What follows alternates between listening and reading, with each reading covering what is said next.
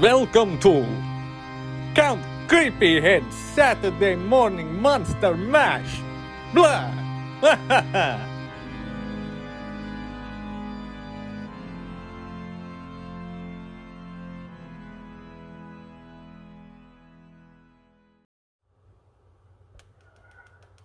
This episode is brought to you by Global Milk.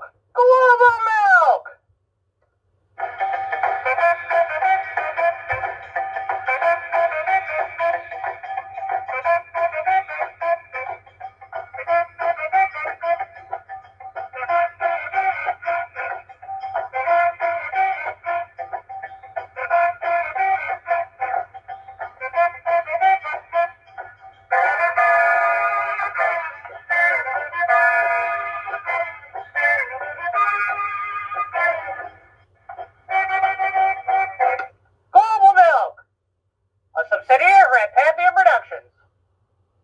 And welcome everybody to episode 91 of Count Creepyhead Saturday Morning Monster Mash.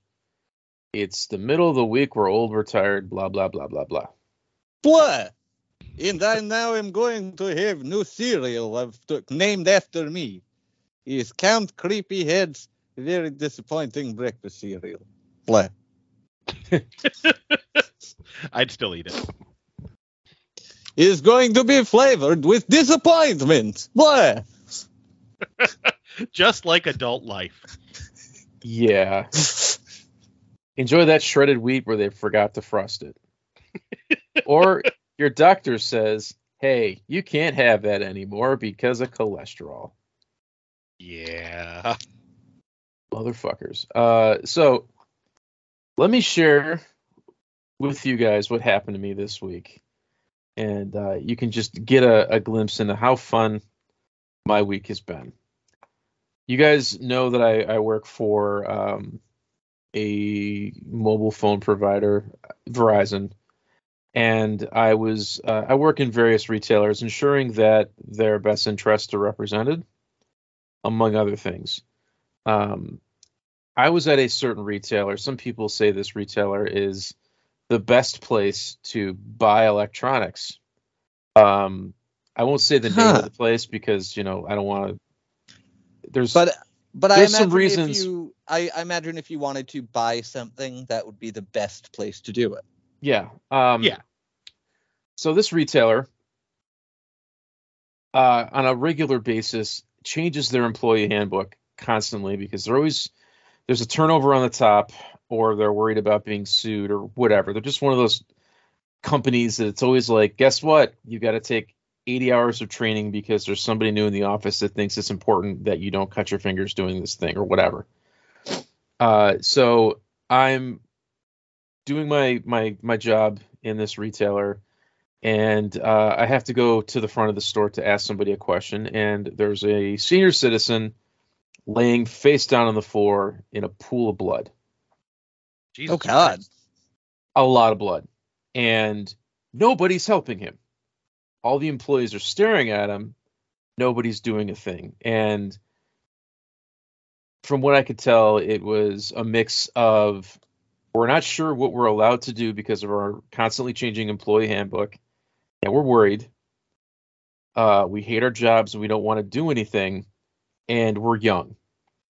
And we're scared so it was like this just mix so me and another customer stepped forward to help this gentleman up and what happened was is he tripped and landed face first on the ground and his glasses smashed into his nose and Ooh. dragged down his face and ripped the skin off of his head. Ah, Um, so older guy, not an English speaker, nose blood is profuse. If you guys just know what happens when you actually break your nose or cut your nose, Oh yeah. lots of blood everywhere. Uh, I immediately, the woman runs and gets some paper towels. I get the guy upright to stop the bleeding as much as I can because he was bleeding so much he was going to bleed out. And he's trying to communicate with me with blood running down his face over his mouth. And as he's talking, he's spritzing me with blood. Eesh. So We get the paper towels. We get him in a chair. Uh, long story short, eventually, uh, we find his wife. We get the bleeding to stop enough that she goes and takes him to urgent care because they don't want to pay for the, the ambulance fee, which is understandable. Welcome to America. The employees don't do jack shit. Um, because they're all like they don't know what what they're supposed to do, what they're not supposed to do, and the only employees that do do anything are worried about the blood that's on the floor that they have to cover up because they don't want customers to see it. Um, on my end, I'm told you better start go to the doctor immediately because if he has like hepatitis or something. Uh, so for the last three days, I've just been going through round after round of blood tests to make sure I don't have some sort of pathogen that this guy spit on me. Um, and on top of that, I have been worried that I'm going to lose my job by helping this old guy out. Uh, thankfully, that hasn't happened. Um, if that guy like decides to sue, uh, it could come back on me where they could say like buried in this handbook that you're supposed to sign, page 44, subsection 8, line 14. It says you're not supposed to help anybody if they're falling, if they're laying face down in a puddle of blood. Uh, so, so far I don't have hepatitis or any other cooties or things like that. But when a thing like that happens, um, at least for my employer, you have to go through tons and tons of tests uh, with the phlebotomist, and it sucks. That really fucking sucks, especially if they try to make it come back on you like that. That's awful. Yeah, I mean, I'll I saved a guy's life. If I Right. get fired for that, at least this guy's alive. I would have rather did the right thing Right. instead of this poor old man just laying in a face of his own, you know, laying face down in a pool of blood. But you, that's you- what happened. and you know the fucked up thing is like there there is a lot of places that have those types of rules because i know like at the hospital technically if someone gets injured outside of the hospital like it could literally be in the street in front of the hospital we're not supposed to move them we're supposed to call an ambulance and have them bring them 10 feet to the hospital Yeah. it's stupid as hell That's Is that- very stupid. well, that, that actually happened once. There was a hit and run right on Walnut, and the guy was laying in the street, like bleeding, and we had to call 911. And it's like, we can't just take him right into the ER. Like, Yeah. but we're legally not allowed to do that. It's like, that is, oh, the legal loopholes drive me crazy. So this is what I have to deal with at uh, a, a job level. It's like I had to make the call of, am I allowed to do this? Like there's literal employees in front of me tearing through this handbook trying to figure out what they're supposed to do, what they're allowed to do. So they had to make the call like, do I put food on my table or do I save a guy's life? That's awful. And thank God, me and a customer, a freaking customer, had to Mhm. do it because they didn't know what to do. And then I, when it's all said and done, I have to fill out paperwork in the store because I was a witness and I potentially did something that they didn't want me to do. And all I wanted to do was punch these employees in the face. Like, Right. I, I can't believe you guys didn't do a single thing. What if that Yeah. was your grandmother? yeah, exactly. you know, and it's just really, really freaking made me mad. That's Uh, fucked up, man. Yeah. so, uh, but I don't have to get blood work for another year. They're like, ah, silver lining. yeah, you know, like you get your yearly checkup, and they're like, well, hey, uh, we'll just do all this while we're here. And I was like, oh, great, thanks. Um, I hate needles with a with a freaking passion. They, s- I'm a big baby. I'd have cool tattoos if it wasn't for that. But um, yeah, how's everybody else doing? Eh, not too shabby. Tired because of you know I'm in the middle of a six day stretch, but uh, and it's been pretty busy at work, but overall not too bad. Cool. Uh, I- Uh, oh, good. I have a pretty exciting announcement that's uh, a follow up from last week. oh. I still have a box.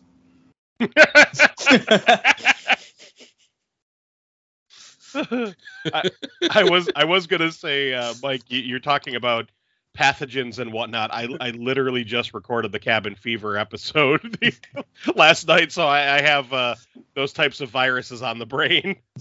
dude like and this it i just you know like i i was having a horrible day so i was like i just want to watch a horror movie when i got some downtime Mhm. i don't know what came into me but i was like i want to watch maniac and i Uh, got you know, a feel good movie. yeah i got like 20 like no nope uh, i can't do it 'Cause I literally like went home and I did that like sit in the shower and scrub my skin until it was raw, and I was just like, ah. Once Tom Savini's head pops, I was sort of like, ah, I don't want this. Now, did you did you do it proper? Did you have the crying game blasting while you did it? Yes, I, and I, it was cold water. I kept my clothes on, and I sat down in the shower and rocked myself back and forth. Side note: any anytime I mention that that song ever, my brain is instantly referencing the um the woman singing karaoke of it in Slither. oh my god, I fucking love that movie. I know all there is to know about the crying game. and then she goes up an octave. She's like, "Oh, crying game." oh, so Good times. guys, this week's episode is going to be one of our very special episodes. And as far as the pacing of the show goes, it's also going to be very weird because I recorded separately an interview with Heretic Party. Uh, it it worked out. It went great. Um, but parts of it's kind of very sombering, so I'm keeping the regular show in here for people who like the show and tell segments, the Josh goofing, all of that.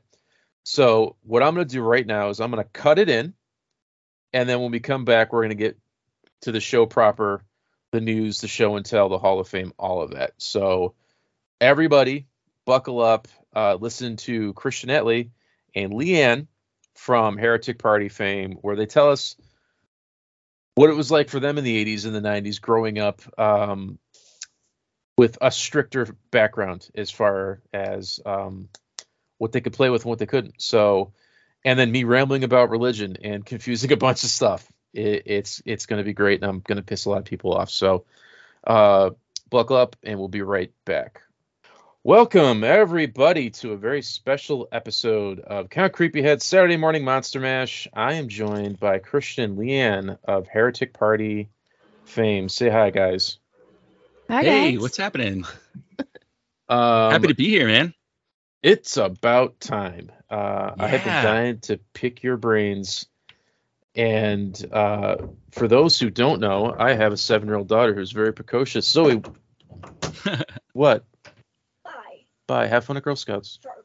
Yes, fart to you too. I hope you have a, a fine day. Yep, fart. That'll probably get That's cut out. Sorry about that. Okay. Um, That's the cutest thing I've ever heard. it's a running gag with my daughter to interrupt my podcast with insane stuff. Um, so if she sees the doors closed, she like pounds on it, and it's always something insane, like she's covered in glitter glue, or she has like a drill. I don't know what's going on, and she just, but she's going to Girl Scouts, and she's got Nutella all over her face. Love it. Awesome. um, so guys, you guys are a podcast about ex-apostates, meaning you have left the church in some capacity and you're kind of just free-willing adults now, and you guys are looking back at all your crazy time in the church. Um, and something that we want to talk about on the show on Count Creepyhead Saturday Morning Monster Mash that we don't really have a framework to talk about are all those kids in the 80s and 90s that couldn't play with stuff because for whatever reason their parents were strict. There's a lot of fear mongering going on in the church. Uh, things like He Man got singled out, Harry Potter, magic cards. Take your pick. Um, some of us, you know, we had, you know, we went to church. Our parents were a little strict, but we still got to play with whatever we wanted because we were latchkey kids. And it was easy to just give us a toy, plop us in front of the TV, and our parents looked the other way. You guys had the exact opposite experience. yeah, yeah. I don't want to speak for Lianne. My my upbringing was fairly strict. up until a certain point, but uh, I think Lianne had it hardest. Yeah, it was it was very strict. There was there were so many restrictions. So You all burned toys and stuff like that in your furnace, right? We did. got 'em? Yeah, we had a wood stove. hmm We had a wood stove that would uh like he- help heat the house and stuff, but um every once in a while, like if we got Jehovah's Witness coming to the door and leaving pamphlets, like my dad would burn those. And um oh, one time we got a magic eight ball in a cereal box and that got burned because that was evil. for a frame of reference, Lianne, how old are you? I'm 36. I'm I 42. I mean, it's not a contest. And where'd you grow up, Lianne? Boise, Idaho. Christian, what about you? I'm 43 and I grew up in El Paso. Okay, so we're 80s and 90s kids. hmm Totally. That's Um, right. What what kind of things did your parents see and just goes in the stove? Like Barbie dolls? Nope, I do still have my Barbies, so at least we had those. But anything, um, like anything remotely magic, magical? Okay. yeah, yeah. If it if it could be considered divination or witchcraft, then it could not stay in the house. It had to be destroyed. And you've since you've had a magic eight ball. The world didn't end. I have. I don't actually have one. Oh, so- I know what to get you for your birthday. You haven't like played with the magic eight ball and it told you to like kill some prostitutes or anything crazy, right? Didn't tell you to worship Satan. Um, it said ask again later. O- Okay. the evils Say, of the magic your own eight damn ball. eight ball. Christian, you told me you got your first He-Man toy finally. I did. Lianne got me my first He-Man toy for my birthday. I've got it right here. Here it is. I know you're very curious. I, I, I heard you all talking about it in the last episode. I got. Uh, I'm gonna tell you all the info I can find here. Uh, uh, Flying Fists He-Man, Oh, heroic leader with arm swinging action, modern posing, retro play. congratulations! Welcome to the club. Is that a good one?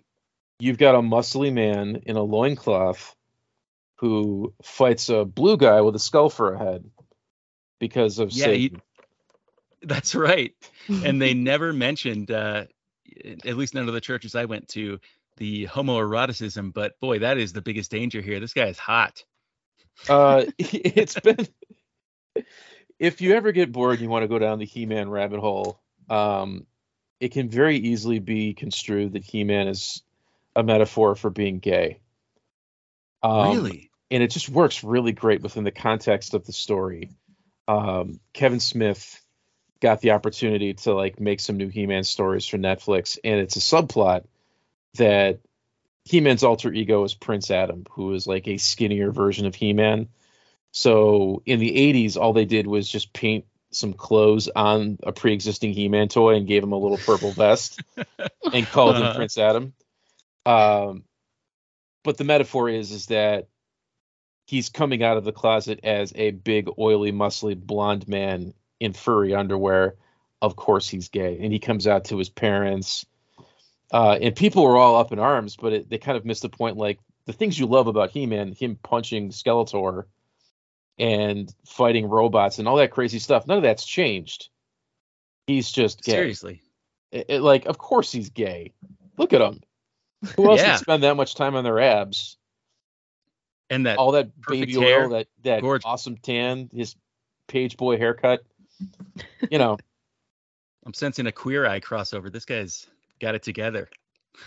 uh, so I remember very specifically as a kid, some church somewhere got a hair up their ass and got challenged that He Man said he was the strongest man in the universe, not God or Jesus. And they took that to heart and just went to war against He Man.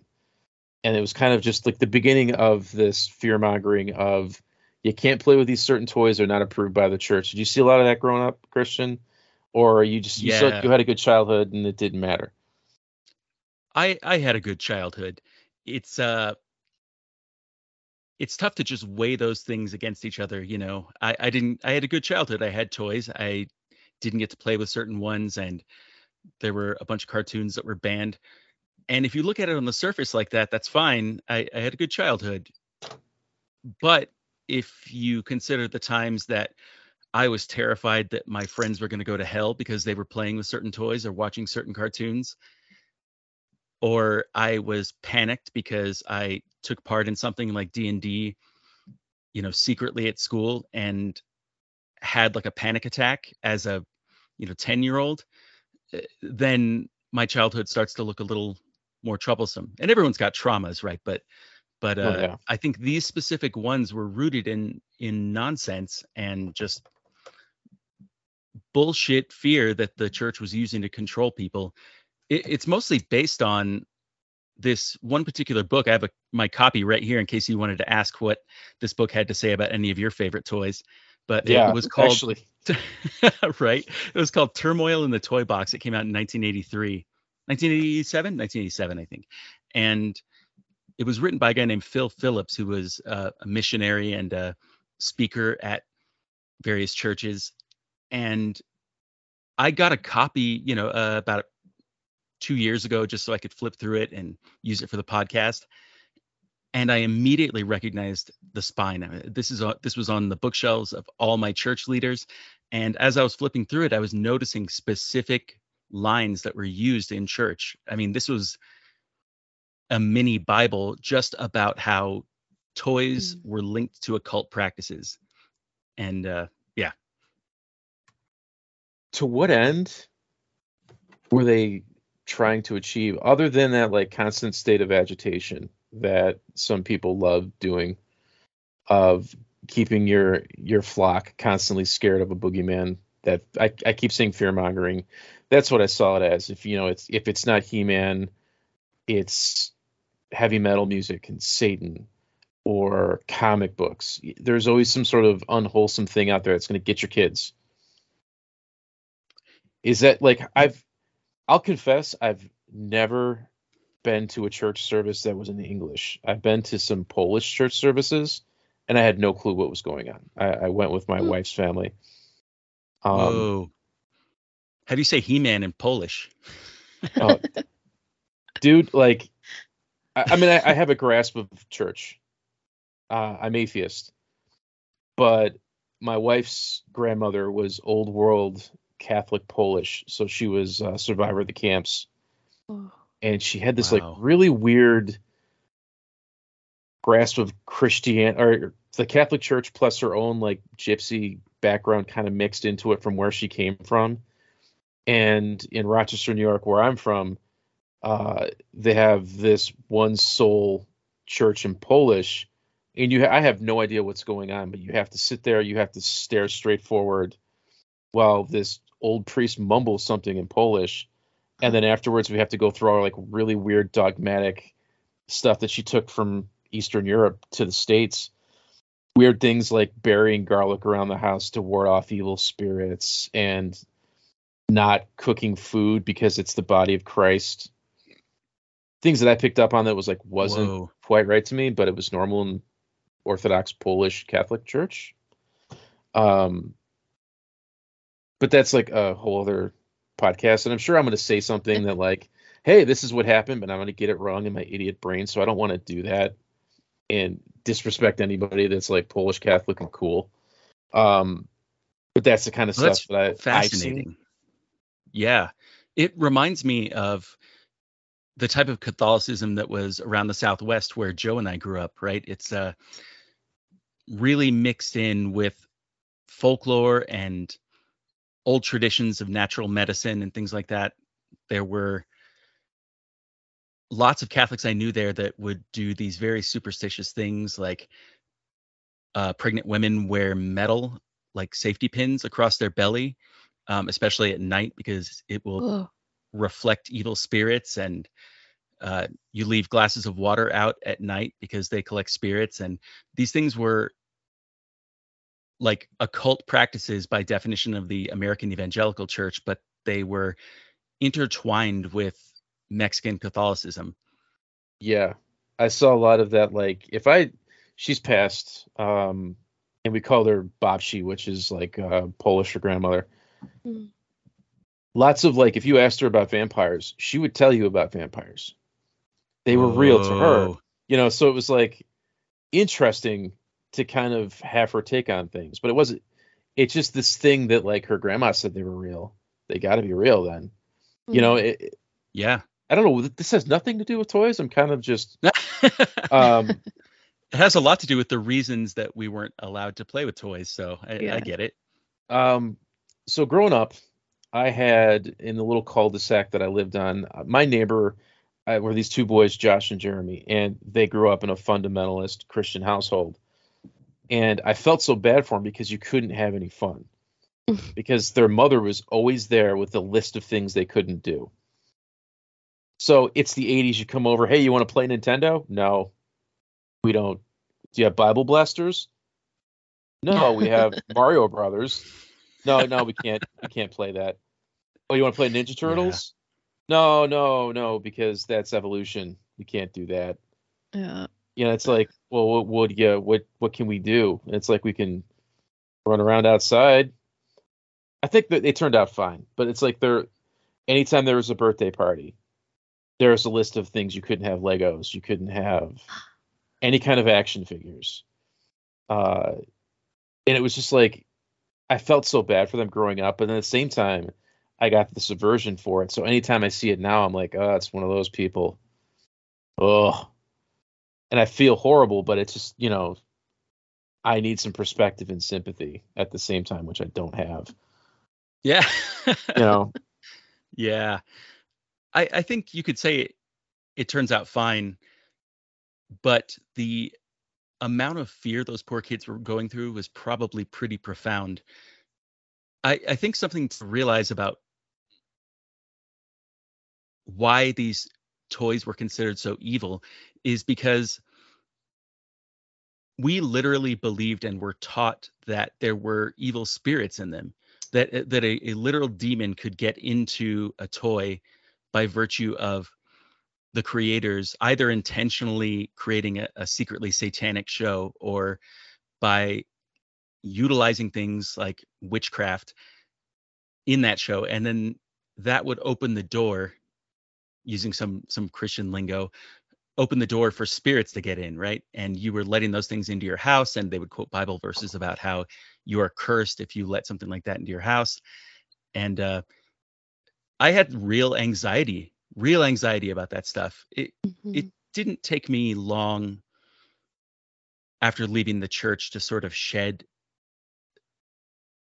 that specific fear. I mean, there's some things that stick with ex-religious folks. After we've talked to a bunch of them, we sort of have learned that a lot of ex-religious folks still have a fear of hell um, because that was so ingrained. But I, I pretty quickly was like, oh man, I can't believe I believed all that bullshit. so is the thought that like Flying Fist He-Man leads to smoking cigarettes, and then smoking cigarettes leads to Shellman? that, exactly. like exactly. you kind of set yourself on the on the wrong path. Let me let me ask both of you. I've listened to every episode of the podcast. You guys are kind of like on my loop, and I think oh, thank you so much. I think Joe probably would be the best example of this. But like, once the reins were off, you guys were adults, and you kind of realized that like nothing bad is going to happen if you watch Harry Potter. That's just a bad example. Did you guys like just go ape shit with something like Marvel comics or video games or just something that you grew up that's very benign? Told that like no, you cannot have Magic Eight Ball. Like Lianne, did you go home and just read horoscopes? Anything crazy? I don't know. Of just that like you're free, you can do what you want, and you're just gonna do this thing you could never do as a kid. it's been a process, like a really long process, years and years now, like of realizing like like I'll get to the point where like one thing is like, oh, okay, like I so it it started with Supernatural. Like my friend, my best friend made me watch it and it terrified me because I was a big chicken because I thought everything was real. Everything was scary. And so like every episode I was confronting like a fear that I had. And But there's some really hunky boys. they're beautiful on and I love them Supernatural. with my Oh, whole heart. Dean girl all the way. Uh but so that show helped me like start to conquer some of these fears that like I'm still working through.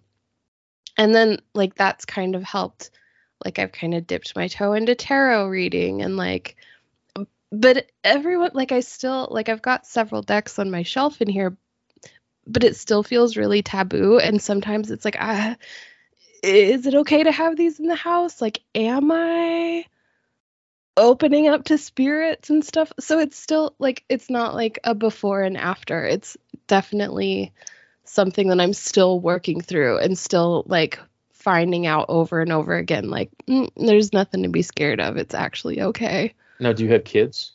I have one kid. Yeah he's 15 Are you as strict as you were raised with your with your son? No, no. We, because my parents, it was very rigid, like absolutely no PG 13 movies if you're under 13, absolutely no rated R if you're under 17, and um, no secular music. So no music that wasn't either oldies or um, Christian. And then like some country was okay. But, um, and like, yeah, mostly like it was very biblically based. Like there's a verse that talks about if it isn't like lovely or good or righteous, then it you shouldn't have part in any of those things. And so that's what my parents would base it off of. Um, but with my son, we're very it's it we try to base it on like how is he doing emotionally so like is he ready for this movie probably or probably not like knowing If You your know- son asked for a transformer for Christmas, Mhm. is that a problem? no not at all You're bringing back memories for me. So, you know, your kid, your friend wants you to come over and sleep over. Mhm. It just happens. I went to my friend's house with the the strict. Um, I think they were Baptist. Don't don't quote me on that because I haven't talked to him in 30 years. Go to his house. I brought Nightmare on Elm Street on VHS and a box of Weird Al cassette tapes. oh cute So I'm like, we're would've gonna have a hero. blast. And I walk in his house, and his mom saw my bag of Satan's sleepover party bag, and just pointed at the door yeah. and told me to leave. Oh. oh my wow. gosh And I just remember being like, uh, man, because like when I was ten, that's a party. mm-hmm. Joe Cola, you've got a horror movie in Weird Al, and uh, he couldn't partake in any of that fun. And I was just like, man, that sucks. And I had to go home and explain to my parents who were like looking forward to a night without me. and they were just like, what? Like, I, I don't know if they called her and yelled at her or, or what happened after that, but I just remember that event. Mhm. Um, are you conflicted as a parent, or were you conflicted as a parent of like, is this okay if Star Wars is that? What do I do? You know, like, did you have those moments, or yeah i was still like going to church and still deeply christian when i had my son um so it's been a process in parenting too like as i've moved out of the church and and but i mean a lot of it is instinctual like a lot of the things that like i was restricted from never made sense so it didn't make sense to like do that with my own son. But um yeah i definitely like we watched a lot of veggie tales with him and you know and a lot of sesame street or you know Well, whatever other good, good stuff shows? but i know. Yeah. But Like- like i definitely tried to like bring the religion into like i wanted him to have that that firm foundation.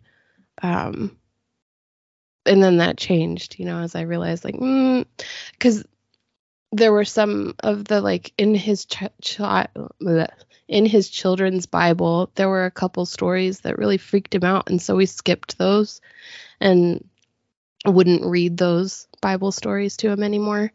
And that started me being like i can't just like be it's christian it's okay um and just paying more attention to like how he's responding and what he is feeling and what you know Yeah, if you get him. excited about evil stuff from playing with He-Man toys and you want to take the next step, it's definitely to read the Bible. there is some fucked up shit in there. Exactly. Yeah, yeah, uh, some stuff that the creators of He-Man would cut. so, Lianne, I'm sorry if this is any, any of this is a sore subject. I've never met you. Oh no. um this is like my my genuine curiosity because i've never known anybody that's left the church the closest thing i have now are are, are people who are just like i'm spiritual but this is a little bit much for me i need to like step back and kind of take my own path Sure. um you know like my my best friend's unitarian but it's more just like he he missed the comfort of church and Mm, Yeah. uh he went back he he's gay mhm. so it was very hard for him to kind of come to terms with what the church was saying, but he still liked the good parts of it. And I have Mhm. another friend who's very Christian, but she lives her life in a way where she doesn't want to be a dick to anybody or be judgmental or say like you're gay, you can't hang out with me or Mhm. you play with He-Man, nope, you're going to hell. She's that rare breed where she's not judgmental and she's not kind of using the Bible for uh, her own end, her own means. Um, Christian, what about you? I mean, have you like, did you just explode with all these geek things you got to do once you gave it up, or was it always there? Well, I I've never become a collector.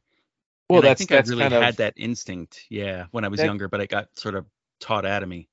I think that's some sort of mental defect with a lot of people. Like they have a, a an obsessive control problem that makes them a collector. You can still enjoy everything and not have an entire room in your basement full of action figures.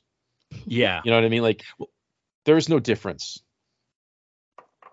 My friends who do have rooms full of action figures though, I fucking love it. I love hearing about toys. I love looking at all their cool shit. It just didn't catch on for me for some reason.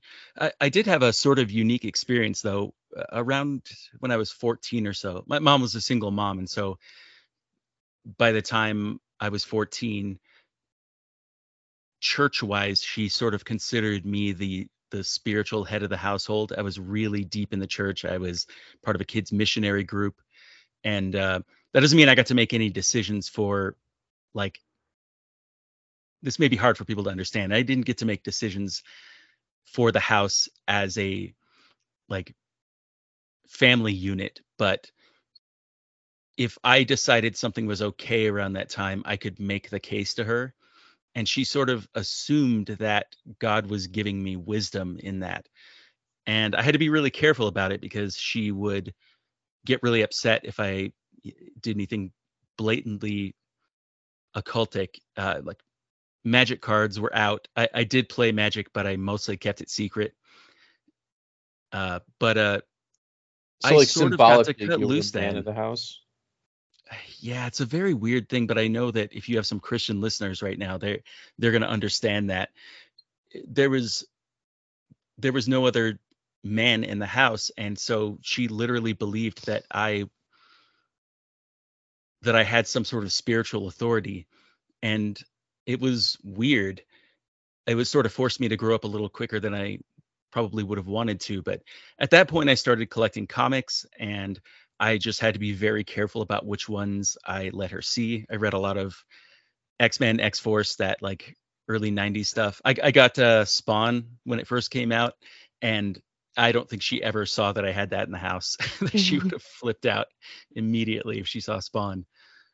But uh, I had a lot more freedom, and I think that has everything to do with me being a guy and Lianne being a woman, and that she probably had much stricter rules. At the church is just harder on women, like all of the Mhm. world. Well, I mean, there's like a hypocrisy there, right? Of oh, totally. you guys don't get the same freedom at 14, 15, 16. There's a a much tighter leash on Lianne in some regards than there was to you, Christian, because you were the symbolic man of the household. Um, this got so serious for uh, a podcast. I know. It's really like I'm, I am dying jokes. to open this. I I, I know it's going to create bad noise here, but I, I got to open this and play with it. uh, Christian. While you open that up, Lianne, I have a question for you. Sure. All right, not even a question. You know what I hate more than anything? Not being able to wear my sandals to the beach. And let me tell you what, if it wasn't can't you wear for sandals to the beach? well, if it wasn't for Aunt Mabel's patented Toby Gone formula, I'd have to wear boots like everybody else. Just two drops of Aunt Mabel's Toby Gone, and your extra toes will be gone and lickety split. Thanks to Aunt Mabel's Toby Gone, I can stop being polydactyl and start being a regular Joe like everybody else. Yeah. Get yours at Kmart today. Uh, a I staple I got my of glass our- of global milk right here. yeah, uh, a staple of our really bad podcast is we can't find anybody to sponsor the podcast, so I just make stuff up every episode. I love it. Um, so you have a muscly guy, Christian. If you twist his waist, he'll spring forward and punch evil in the face. Oh That's yeah. the flying, the flying fist gimmick. Oh, that's great. He kind of just looks like he's dancing. Yeah. T Man, he does that. Heck yeah. What's this spinny shield thing? So what they did in the 80s is they kind of just kept repainting the same toy over and over again and gave it a new accessory, make it fun again, and put it back out there because He Man's the main guy. You always have to have him available. So they gave him red shoes and put him out. They gave him a spinny shield, put him back out there again. This is wild. They This put is so caps fun. his Thanks, back. Lianne. Yeah. Happy birthday. What's this tab? This like double tab on his back. Is that so I can hold him? Yeah, so that you can push it with, with your thumb easily, or it's some sort of throwback to what the original toy had that they can't give it now because of like weird safety standards. So the original Flying Fist He-Man had caps. If you remember, like cap guns in the '80s. So Oh cool. if you moved him, he would spark. There'd be like flints in his chest, which you can't have now because kids would burn the house down. Yeah, that makes sense. It it also came with this like three balls on the end of three curvy spikes, but it has like a, a black holder and I can like spin it like a fidget spinner. Do you Yeah, have any that's idea his- what this is for? his flying fist bolo. If you want to know like what it does and how you're supposed to play with it, the little comic that it comes with will give you just enough information for your imagination to kind of like fill in the blanks. Oh shit. I have that here somewhere. So back in the day, like if you didn't watch He-Man cartoons, you didn't know what it was, you got this He-Man toy as a gift. It'd come with a little rolled up comic, and you'd open it up and it'd be like, oh, he punches this blue guy with a skull for a head, and this thing is his spinny shield of doom, or his like evil salad maker. Like they really went crazy. we always joke that there was a lot of cocaine in these pitch meetings, and they kind of just come up with a punny name, and then try to make a toy based around it. Like, hey, okay, we have fish, fish, fish foot. Yeah, he's got a fish for a foot. What do we go with? You know, and they would just kind of go from there and try to make a toy. And What a it looks like most of them were solid, super fun toys. This is great. Yeah, I got both his uh, his weapon and his shield on him now, and if I twist his waist, the uh, they both sort of spin. This is great. You know, it's funny. The oh noise. did I'm I just hearing- get the collector bug? Shit. the noise that I'm hearing in my headset of you playing with him was on like 15 episodes of the podcast because one of our guys, Josh, would just play with it constantly, and I would just. I would hear like I'd ask like, "What the hell is that?" And he'd be like, "Nothing," and I could hear him put it down and then pick it up again two minutes later and keep spinning it. yeah, fidgeters. That's me. I'll I'll try not to. I'll try not to. But this is uh, dang, super fun. Well, happy birthday! Hey, thanks. He Man says happy 43rd. Man, can't believe it took this long. And Uh, did yeah, so one of the issues with with He-Man, right, was that uh, the one that was repeated to me over and over was that uh, God is the only master of the universe, and He-Man claims to be the master of the universe, which I don't even think that he does. Right? Does he ever say that in the show? it's his buddies are called the Masters of the Universe. So Oh you have He-Man, and then you have all his ridiculous friends: Ram Man, Man at Arms, Teela, Snout Spout. Take your pick of like a weird gimmicky toy. they were called the Masters of the Universe, but the whole point of the show was Skeletor is trying to find out the secrets of the universe to take over the world. And the only way to stop him is for He-Man to punch him in the face. In your sandbox, your bathtub, your couch, wherever you're playing with He-Man. So he didn't uh, stand up in front of a pulpit and preach that he was the the strongest thing and that Jesus sucks. No, no. That's that's what I was. But like, I'm just kidding. was there a really crappy alternative that you had? I mean, did they have like Jesus action figures like the J Force? You know, like did he come with a sweet car or any of that? Or is, is that sacrilegious to have? Because I'm gonna You always steal talk about that idea show- and make those toys now. and you, I- I'll cut you in. we met we had a can't of gag any on one of the episodes where um I had my poor interpretation of what happened to Jesus after he ascended to heaven after he came out of the cave. So bear with me, I'm going to get a lot of this wrong. I don't mean to offend, but You're not. Yeah, you're not gonna offend me. this is this has always been my interpretation. He he dies on the cross. They put him in the cave. After a few days, he comes out and then like gets his revenge, and then leaves. Oh man, right? That would I be was- epic. you should send this punch up to uh to the Vatican. This is solid. From the guys that made uh what's the movie you guys got suckered into watching? I listened to the episode last week with uh Sean Pla- Sean Patrick Flanery. Um Oh yeah, Insidious nefarious or Holy Nefarious? shit. um you know, so instead of Jason killing campers, it's Jesus with a hockey mask getting his revenge. oh Um my god. the bad joke I had is that where does you know he goes to heaven after that? A lot of people believe Yeah. like he he just ascends to something. Yeah, My he joke- flies. My joke was like, does he go to space and have adventures, and then we could make Jesus toys? you know, like he could shoot lasers out of his stigmata. You know, it could be fun. Solid, solid. Um, you know, you joke, but that's not too far off of what Mormons believe, I know. in my understanding. uh, you know, I'm I'm living in the birthplace of the Mormon Church, so there's a lot of Oh shit! a lot of weirdness. Um, Keep your eyes out for those golden tablets. I I have to drive past it, the farm. I drive past it for work once a week, and it's so inconspicuous because nobody likes them up here. They got run out of town. but they have the the Hill Cumorah pageant, um, where they descend on this little town outside of Rochester once a year, and just for the sake of good business, everybody kind of allows it. But the Mormon Church still kind of has to live in secrecy up here because the Catholics and the Christians really don't like them. Uh, it's very odd just watching it watching it from like as an outsider to see what's going on. Um, so if you, I don't know the episode off the top of my head, but if you if you're listening to this and you're on the heretic party end of things, and you want to hear me joke about Jesus's wooden spaceship and all of his weird sidekicks that I invented for an episode, uh, I'll try to post it on our Facebook. If you join the group, you can find it. Um, but yeah, like there's always, oh, it's a horror movie, but it's actually a Christian horror movie. You never you never had an alternative in the '80s for like He-Man, or you know, like you guys have your version of rap music, and it's Mm. horrible. You never they never went out of their way to make like a toy that's approved by the church, and I always found There that kind of odd. Some, I maybe not toys, but there were. Oh, there was Bible Man, who was There was Bible Man. Oh, Christian man. superhero.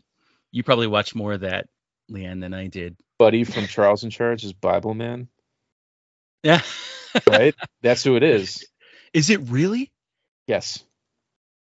Oh, I wasn't allowed to watch Charles in Charge because uh, I don't There's an episode Charles where- Charge. where uh, uh, Charles says "Jeez" and it was too close to saying Jesus Christ and blaspheming. So That's not true. um in our little podcast universe we have a love of bad movies and all those bible man episodes were like an hour or there were two parts. So they got released as movies on vhs tape and it's like bible man versus the fibber. Or like they, they try to teach you a lesson via bible man but he was kind of notorious in my circles for he was the actor who played buddy in charles in charge. So he was scott baio's best friend and to kind of make up for all the horrible things he did in the 80s with like all the drugs and the women he found jesus and then made this bible man show and kind of I think tried it's to the like same universe. Yeah, confirmed. That's Yeah. uh, Charles in Charge and Bible Man take place in the same universe. he tried to reinvent himself, but they're the show is horrible. And you're right, there were Bible Man action figures. Um, There were. I never saw one. That's great. Whoa. well, I you mean, know, it's if not ever- great. Like, fuck that. But I am. I, I get excited about that stuff now because I think it's funny. But if you get bored with the Crossley cards, you can always, you know, have an episode about Bible Man. You guys can open up Bible Man action figures if they're cheap on eBay. I have no idea. we've talked about doing Bible Man. We probably should. Have you guys? Am I the only one that's seen this show called Gerbert? No, Oh, you unlocked a memory for me. Okay. So we have a character on the show that is my direct spoof of Gerbert. Oh my I growing up, I didn't have cable. I had like the antennas, Uh-huh. and I got like four channels on my television, and one of them was the Christian Broadcast Network. Uh, rest in peace, Pat Robertson, you piece of shit, by the way. Seriously. Um, no peace for him. and they played Gerbert. That was like their their morning cartoon. So if I got bored with Transformers GI Joe, there would be Gerbert, and it was just this weird mop-headed puppet and his odd life lessons and like his weird voice, and I just had this morbid Christian Elmo. curiosity. Yeah, it was Christian Elmo. Um, and I couldn't stop watching it. Like I knew it was horrible, and I was just like, "What, Gerbert?" And it, it just, if you ever get bored, look it up. Uh, where he's every, it's a a morals lesson in every single episode about lying to your parents or what to do if you see somebody stealing baked beans. Everything is, is very Oh, please tell me that's real. I have a distinct memory of an episode where they have this made up Western world like Gulper's Gulch or something, and there- it's a cowboy, and there's a great baked bean bank robbery because you can't have real money. And there's some sort of plot point that revolves around that. I can't really find much Gerbert outside of a little bit of stuff on YouTube, and every time I watch it, I just get yelled at by people around me like, "What's wrong with you?" like, why are you watching Gerbert? I didn't Uh, recognize it by name when you mentioned it, but I looked it up on YouTube and immediately I was like, "Oh, this fucking guy! I remember." Yeah. And uh, I, Lianne, I guess you watched a lot of it, or We did, yes. I remember, especially. So I went to a private Christian school from kindergarten through eighth grade, and I I remember especially early elementary. Like it was a good day when they wheel in the the the cart, you know, with the TV, and Gerbert was a staple of oh like boy, rainy we don't have to day. learn. It's Gerbert. oh my gosh, yeah. I remember I haven't heard you do that where he- impression. Oh, I'm sorry. No, go go. No, no, go for it, Lee. I just I do remember the one where he like he's really jealous that he loses the um the spelling bee. And he- Yes. he, has to learn about jealousy. yes. And I'm pretty a- sure we had a cassette tape with like the songs cuz it was always like the Bible songs and the there were always motions, like hand motions that you would do. They live in a weird a weird world where like it's all real children and then Gerbert, Yes. which is you know no like one mentions it. puppet universe. Like, is he adopted? is there another full blown Muppet that his mom is really good friends with, but the dad doesn't want to acknowledge it? I don't know. this is really incestuous. Um, yeah, like nobody remembers Gerbert. I'm glad you do. Uh, nobody was a couch potato like I was when I was a kid, so I can always bring it up to my friends and then just be like, "What? what are you talking about?" This is a I don't mean to get serious and uh, again, but I don't think you can overstate how dangerous it is for kids to have moral lessons that are couched in verses that they're they're they're like you're you're forcing kids to only believe in morals if they are something that is essential to a bible verse right if they can't find it in the bible then it's not a part Yeah. of right and wrong Yeah. and that's probably been the most difficult thing for me to break from uh, after I broke from the church. I mean, it's been, you know, a decade and a half now since I left, but this is the reason that fanatical Christians think that they can proclaim what's right and wrong for everyone else is they have this single authority. I, I'm sorry, I'm gonna get. Uh, uh, I'll go on like that for an hour if you let me. I gotta I gotta chill.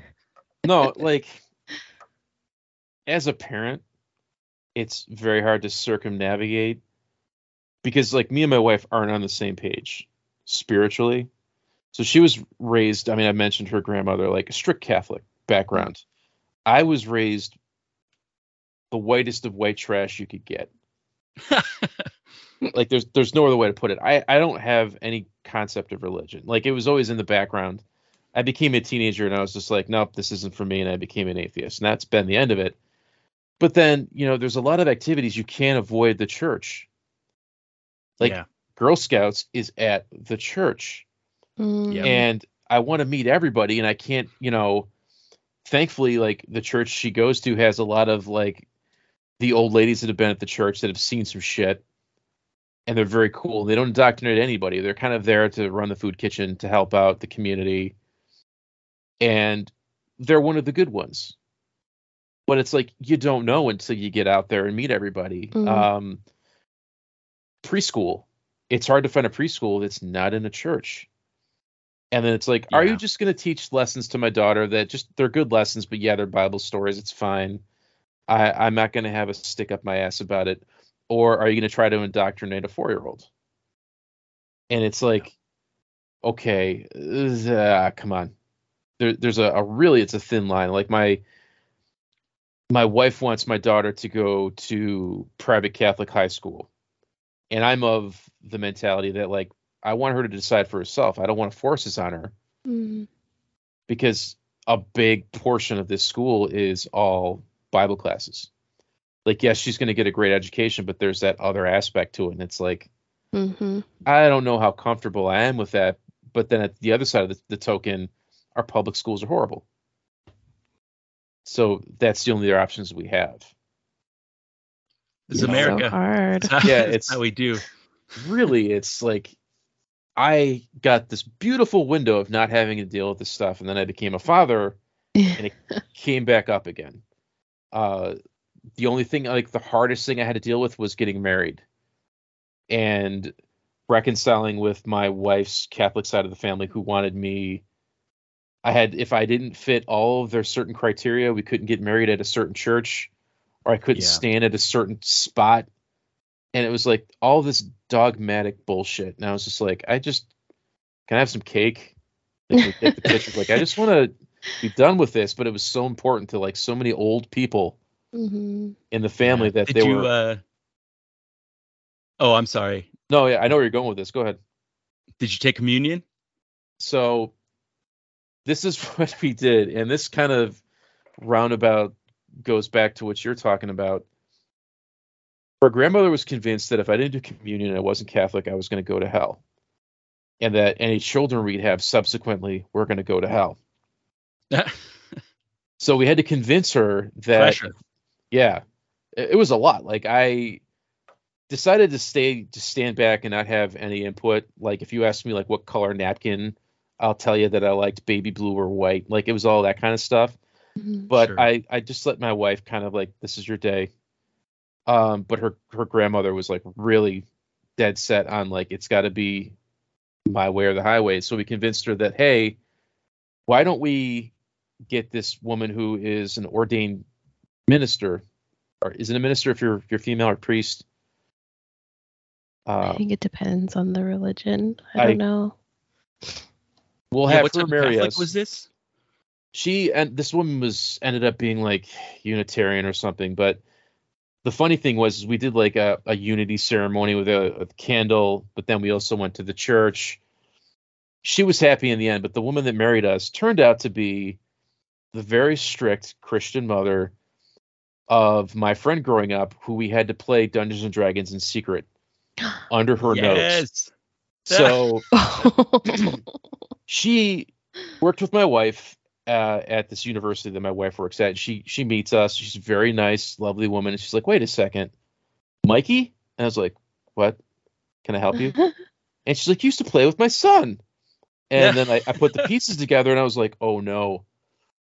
And what we would do is like you know, oh, we're gonna go play catch, and then we'd sneak in the basement and have like full blown D and D campaigns, and smoke oh God. cigarettes, and like do all this horrible stuff behind his mother's back, like straight out of Stranger Things. And she hadn't changed at all. Like she was the exact same crazy dogmatic woman, like very friendly, married us, but like her son came back and he was like, Hey, how have you been? I haven't talked to you in a long time. And he's like, Don't tell my mom. Don't mention anything. It was just like very odd that like how small my social circle was and that this is the woman that married me. Um, but yeah, like I went to the church and I didn't get to stand on the same step as my wife because I didn't take communion because I had to take it in like Polish. Thankfully, in the pictures, my wife is like almost a foot shorter than me, so we, like you could crop the photo, you can't tell.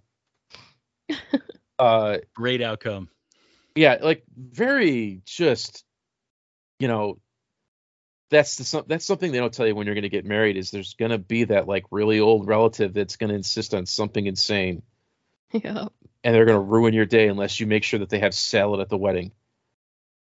Like people die on the weirdest hills, and this was like you got to get married in a Orthodox Polish Catholic ceremony, or you're not going to Polish heaven, or I don't know what it was. Like she's lovely woman. I miss her dearly, but she was very crazy about that kind of stuff.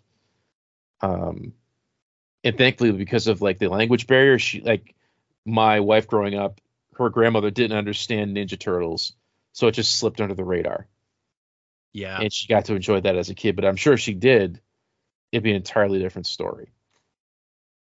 I got Very to play strange. with Ninja Turtles and watch the cartoon, but it was only because my mom wasn't paying attention. If she caught a whiff of any Eastern religion, which is so a part of Ninja Yeah. Turtles, I would have been right out. If she ever saw them in that original what like 1991 movie when they're meditating, oh forget it, TV would have been off. Do you still have a relationship Ninja with your mom now? Oh yeah, yeah. We're not we're not super close, uh, but uh, but I love her and she's still She- very much in the church. In fact, we had a conversation two years ago about He-Man. Came up out of nowhere, and she gave me the exact same line. Uh, well, He-Man says he's the master of the universe, and there's only one master of the universe. I, like, I guess I'll take what kind of growth I can take. You know, like, what a weird thing to waste your time on. You know, like I'm not pointing fingers at your mother, but anybody in the church that's just like, I need to make sure that we don't have trans kids in the bathrooms. Mm-hmm. Like I'm gonna focus all my time and energy on that one crazy thing or He-Man. I'm gonna go after a little naked toy, this guy in his underwear, and like I'm just gonna all my time and energy is gonna go into that. it, it always I just you know so weird. That Uh, one, so it's weird, but that one makes sense to me more than like trans kids in bathrooms or whatever, because like it's one of the Ten Commandments is that like you shall you, sh- you shall not have any gods before me. So Like you can't. the false idols thing. Yeah, yeah. So it's like literally in the foundation of the entire faith is that you can't have anything more powerful than God and you can't think that anything is better than God or anything like that. So even like so for a toy or a cartoon to say that is even though they're not like literally saying I'm better than God, but like if they're a master of the universe and not acknowledging God, then that then that Is is blasphemy. That's just a title, though. That's just like a you know. yeah. it's like you know there are there are lords in england right now right yeah. there are I- it's just it's such a weird disconnect that christians can be so afraid of fiction and be so afraid of the power of fiction indoctrinating kids and then proclaim these things they know so little about and claim to know so little about as absolute truth oh this just like boils my blood what this shit what is Ugh. like the uh, Christian? Let's say you're still in the church, and what if what happens when they catch you? Like they look under your bed, and there's a He-Man toy. Are you going to hell? Do you get a slap on the wrist? Like what's the the consequences for in my having house something that innocuous? Yeah. In my house, it would, we would have my mom would have immediately thrown it away. We would have had a long discussion about it. We would have spent a lot of time praying because again, the the fear had a lot to do with what spiritual forces, like literally flying around demons, I might have let into the house. We would have prayed over the house. We would have prayed for uh for me to be redeemed from that and any demonic influence I may have let into myself to be expelled. We we didn't uh at this at after about eight years old, we didn't go to a church that believed in exorcism anymore. I, I did see exorcisms when I was a kid uh, before that point, but uh, I definitely would have had to talk to a church leader of some kind. My mom would have talked to someone, a man, to come and pull me Mhm. aside and talk to me, and that would have turned into prayer. It would have been a big deal, and I and I would have been grounded for sure. So, in a sense, you would pray the He-Man away Mhm. until the, they, they felt like you you you did your penance, and then you would okay. I'm I'm getting wow. Were there cool ones? It's okay if you Like, don't understand it. It is very very weird and no, I get it. I really do. bullshit. um growing up it was something that like i was so trashy that i was sort of like persona non grata in a church kind of conquest or a con- in a church setting so like uh, they didn't Sure. want to have anything to do with me uh and going from middle school to high school it was a very religious town that i went to school in and they had this clique called young life so oh yeah. Oh, yeah. I worked for Young Life for years. you know it Oh yeah, know I was uh, I I, wasn't- was a, I was a Young Life leader for years. I used to uh, I used to run camps. I wrote skits and performed in them. I was uh, I used to travel to like uh, be the characters that I had written for different camps. It was I wasn't uh, sure if Young Life was like fucked a up shit. regional phenomena or if it was like nationwide. So it's nationwide. Mhm. Uh, we had Young Life where I grew up in Rochester, and it was based out of this mega church called Father's House. And they were obsessed with getting any and all teenagers as a part of Young Life and oh yeah, proselytizing, except for like the really weird defective kids or immigrants. Because it Oh, was yeah. also an immigrant community. So there was a handful of like Asian, Muslim, and then the kids who were like special needs kids. Or if you were a long haired devil worshipping metalhead, then it was like, well, guess what? You're enemy number one. And I don't know if it was Young Life or the fact that they just left teenagers to make those decisions, and teenagers are idiots, that they would use Young Young Life to kind of make this club that you're not a part of, and that, that was their excuse to bully and Oh. beat oh you know shit, beat the shit out of people no way. because there was no no guidance. It was just like you're part of Young Life. Before you go to school every day, you're in a prayer circle around the flagpole, Mhm. and they got their feelers into everything in the school. So you started the day with a prayer because of Young Life. Any graduation ceremonies, things like that, they had their fingers in it. But if you weren't a part of Young Life, like you couldn't break the prayer circle, you had to walk around to the other side of the school to get into the school. And things like they would go out of their way, like that was their excuse. You weren't Mm. You're a Satan worshiper if you're not a Young Life, and that was their excuse to kind of like bully you and beat you up. Um, and I got the brunt of that. And like I don't have a chip on my shoulder anymore because as a parent now, I kind of realize that kids are idiots. Yeah, So I can't say that there was a leader at church that would have condoned that. I just don't think they knew what the hell was going on. Mm. Um, and I'm sure a it's lot still of people- creating a clique. Yeah, it was you know like I belong in this cool thing of young life, and if you're not a part of it for whatever parameters we've set, fuck you. And it's like, I mean that that attitude in the church is how adults grow up to completely sequ- sequester their kids and Mhm.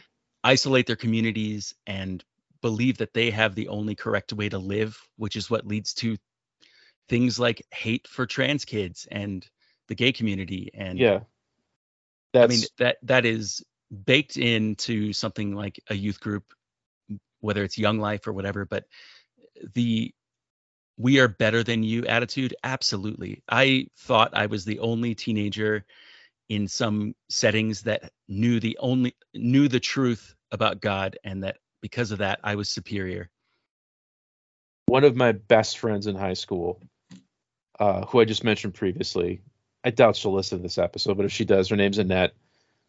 She was super religious, but she hated Young Life Hmm. with a passion. Or, I mean, she associated with them, but she just didn't like how hypocritical they were. And in her eyes, they weren't practicing the teachings of, of Christ because they were all jerks. They were all humping behind everybody's back. Like, Mm. nobody was doing what they were supposed to be you know like they weren't practicing what they were preaching so she was she felt much more comfortable hanging out with all the people who were rejected because we were real people to her. And she was super cool because of that. And i've always respected her from that because she went out of her way to be like you know what? These guys suck. I'm super religious but you guys at least are like acting like yourselves. Mm. and you're not putting on pretenses that you're you've got the you know the thumbs up from Jesus because you're in Young Life or you've got this badge that gives you authority over everybody in school. Um and again like all the I'm not I don't want to dunk on anybody or cast shade or anything like that because I mean people change. I'm sure 90% of these people are different now than they were when they were 17 and 18. Mhm. Right? Because we're idiots. and the rest of them are conservatives who have been elected to public office Oh god. um yeah, you know a lot of them vote certain ways and things like that. Like I don't want to get political, but sorry where am I going? This is supposed to be about fucking He-Man. And- Fart show. this is what happens this is part of why our podcast happened was yeah. I was terrified. I was sure that if I wanted to talk to people about leaving religion, that it would be like pulling teeth. No one would want to do it. And it only took a few conversations, bringing it up casually at a bar for me to find out, oh, everyone has a story and everyone wants to talk about it. It's it's the elephant in the room. We need to like point it out. And Yeah, you know, it's like, or even if you're not religious, it's around you. It's Mhm. everywhere. You grow up in it. You everywhere. get, you get stuffed in a locker because of it, or you had to buy a stick and a ball for that kid down the street because his mom wouldn't let him have take your pick of something from the 80s Mm. because All because the cool Jerry shit. Graham said like you can't have that thing because of the gays, whatever. Um, cool. I'm glad Young Life is. I'm oh, it's nation. It's probably still around. I'm guessing. It is. I, I was actually Yeah. working on an episode for Young Life, uh, doing the the initial planning. It went through a really interesting reckoning recently, where uh, it, well, so Young Life sort of situated itself in recent years as the cool Christian group. They were sort of chill about everything. They didn't push the Bible too hard. They didn't try to force people to convert Mhm. but that led a lot of gay Christians into leadership there. And the head of Young Life came down and announced that being gay was absolutely unacceptable. And there was this huge exodus of employees from Young Life who thought they were part of the cool Christian club. And uh, yeah, I got a book on it. I haven't read it yet, but I've been looking at articles. In case you're in case you're interested, You can cut all that if you want. No. Um. No. I'll I'll probably leave that in. Uh, just for like a in our hundred episodes that we've done, or we're going to do. This will be the one with the levity, and then we'll go back to uh, jokes about cannibalism and stuff like that. Um. Hell yeah. like yeah so like the tiger never changes its stripes that's kind of it's kind of sad and i feel bad for all those kids who you know wanted somewhere to fit in and they get kicked out because of Mm. dogma that's Absolutely. bullshit Mm. um well cool guys i'll tell you what anytime you need an avenue to vent about something geeky you know where to find us Hell Um, yeah. or if you want somewhere to Love you be guys. a little more inappropriate than you normally are, uh, please just take it to Count Creepyhead's Saturday Morning Monster Mash, yeah. where we spent a whole Let episode tell you, last man. week asking my friend who he would have sex with. uh, which which action figures? No, I We had a, he- a special If guest. he owns them, he can already do that. Did, did Yeah. someone tell him? I we had somebody coming on for the first time. It was their first time podcasting, and they're really nervous. And I wanted to make it easy for them, so I didn't want to put them on the spot for anything. I just wanted to casually talk to them. Mhm. And we always have some sort of joke segment on the show where somebody does an impersonation, or I have a a jokey uh, commercial that's not real. Take your pick. So uh, sometimes I'll play a game, and this game was Mike, who another Mike on the show. Uh, our special guest was Sam, and it's like, well, how well do you know Mike? Let's have a contest. And I gave Mike two horrible choices of who would you have sex with, like a grizzly bear or Freddy Krueger. Ooh. And we had to guess, you know, like I literally just wrote down the most crazy things I could think of. I put them in a hat, Great. That's fucking great. and it was just like you put them on the spot. I said, like, the world will blow up if you don't give me an option. If you don't tell me Cookie Monster or a raptor from Jurassic Park. Cookie Monster, oh, hundred percent. Cookie Monster. Easy, Wait, that was yeah. He's- like a unanimous. A like the He's so enthusiastic. you get cookies after you fuck him. and he's all fuzzy. If you like bears, you know, if you like big burly men, you got Cookie Monster. Um, so it just made for like really funny conversation. We had nothing else planned for the episode. It was just an hour and a half of I threw my friend on the spot. I didn't warn him. or Mike, I just was like, "Hey, surprise! We're gonna ask I you love that what you so have much. sex with." Steal that. If you ever you can't think of content, put uh, put somebody on the spot and be like, "Okay, I've got two choices here from the Bible. Who would you stick your penis in?" I already wrote it down. It's already it's already in my notes. Um, Let me tell you, man, I love y'all's show, and I'm so jealous of your impersonations. Yeah, I I can't do anything like that. And like, who who is it that does the Muppets? that's Josh. Oh, Josh, um, we didn't know he could do voices. So this whole show kind of came out of COVID. And uh, I live in Rochester, New York, which is Western New York. Mike lives in Niagara Falls, which is also Western New York. And then we have Josh, who lives in Austin, Texas.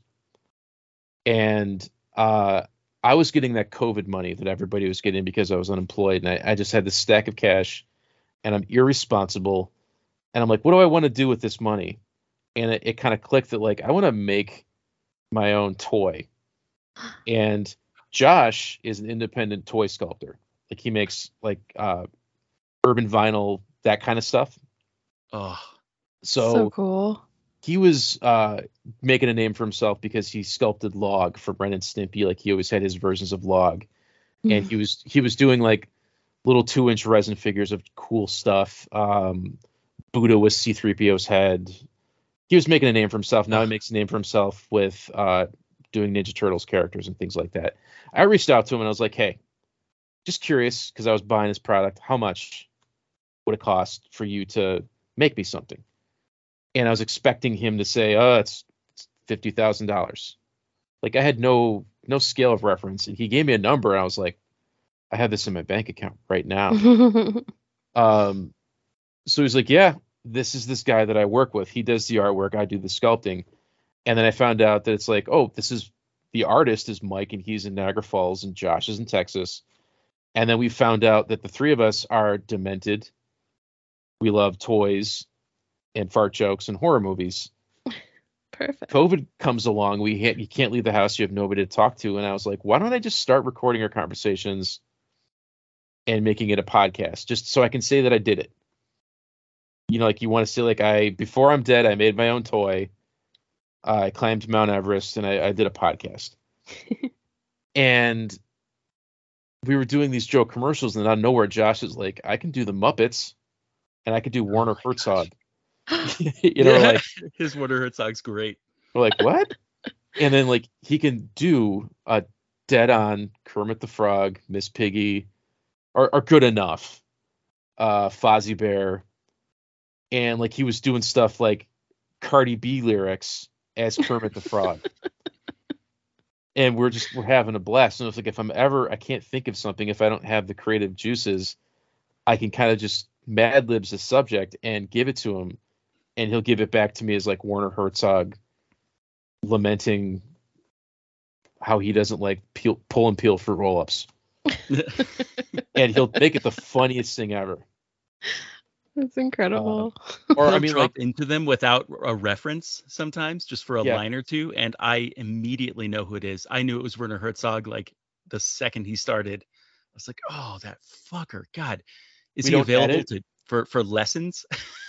yeah, or if you just want him to like send you a recording as Oh, something, that's a great he'll totally idea. Just shoot it to a messenger. Uh, we don't pre-record. Like I, it's all live. We don't pause. I just will pause for a second. He'll just go right into it of like a crazy character, and it's like this is the funniest thing ever. Like I didn't know I needed Fozzie Bear, or take your pick. I, I'm I'm pull, I'm drawing blanks of like crazy shit that we've done, or just like I'll try to think of a, a horrible game to put somebody on a spot, and that's the comedy that I, I find. Or like I I think of like my take on Gerbert, and it's just me trying to stick my fingers in Mike and Josh's mouth, you know, theater of the mind, and it's them freaking out like you Yeah. stop it, and I'll just waste like 15 minutes amusing myself with uh the comedy comes from like nobody's ready for what we're gonna do um Solid it- pod. it works like 40% of the time it's, it's good enough uh so if you're ever bored and uh you want to listen to adult men talk about action figures and toys and cartoons or if you kind of just want to vicariously do that stuff through us so you don't have to totally listen to the pod. Um we have a lot of people that work from home now that are big fans uh and surprisingly we have a lot of female fans which surprises me to this day because it, it's kind of a sausage fest sometimes but um women really like mike's voice for It's- some strange strange reason it may be a sausage fest, but you all are like the cool ones. You're fun and like you don't say shitty things. I think that can be refreshing just for someone to hear a We bunch of dudes get together and not talk about who they want to fuck except for Muppets or Raptors. Don't yeah no i can't you know i grew out of that i still like i, I feel like i'm still kind of uh making up for shit that i did when i was in my 20s You know Oh what I boy. mean? Uh, just, or just being like a sexist dick. You know, it, it kind of takes everybody has that moment where something hits them in the head and they're like, "Oh my god, I've been a piece of shit my whole life." I was a uh, sexist dick for decades and it was called being a Christian. yeah, but like, uh, I, I had my moment where I was like, "I'm a piece of crap. Holy shit!" And uh, I just try not to be. So like, it's hard when you're trying to be funny to not insult somebody. Uh, so if we do it, we try to do it for things like the Muppets aren't real. How dare you? You know what I mean? Like they're not gonna. Like, uh, Fozzie Bear isn't gonna show up in my house and break my knees with a crowbar.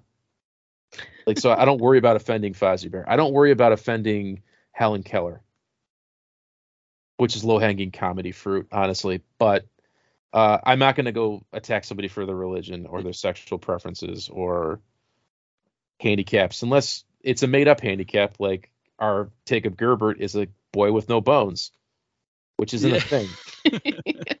So, um, Do you think the Muppets ever worry about their long lost cousin who got converted by that Christian cult and ran away? You know, that Gerbert's just the tip of the iceberg. There's a whole like public access, wholesome puppets. Like you could go forever. It would never end of just I'm a weirdo and this is my puppet and I'm gonna tell you about Jesus. Puppets are big in Christianity. yeah. I, I don't get it. Like, Huge. are you just enthralled when you're a kid, or are you like, this is the stupidest thing I've ever seen? I Um, don't know, both. but every Sunday in children's church, puppets, puppets, puppets. I mean, Gerbert was always a bit of a square, but you hear that, Gerbert? Lianne says, "Fuck you." he probably grew up to be shitty. I- I'm sure he's got like very thick, yarny stubble right now. he's living in a trailer park with a wife Oh, that's no, also his bad. cousin.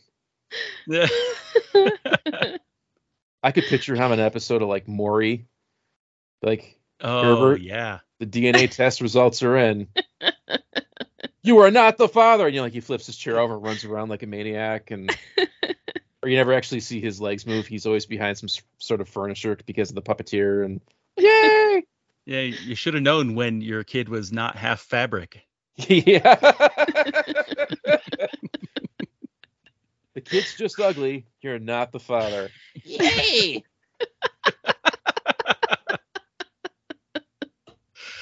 So- oh. All right, guys. I'll let you go. Thank you. it's been a pleasure. Thanks for Oh having man, me. Mike, this is great. I will send you the links. It took me a little fun. while to like get off my pedestal and just get into the dumb shit. So uh, hopefully, if I ever come back on, they'll be more stupid and uh, a little bit later, Uh, I'll start looking for horrible Christian puppets, and then I'll come back with more. Oh, oh, boy. All right. Oh boy, we gotta have you on. That sounds If- great. If you uh, you ever find any more toys that have banned been banned and it's hilarious, just get a hold of me, and I'll, I'll come on and give you my my two cents. Wait, I have Oh, a I've got question so for many. you before we go. Oh, of course.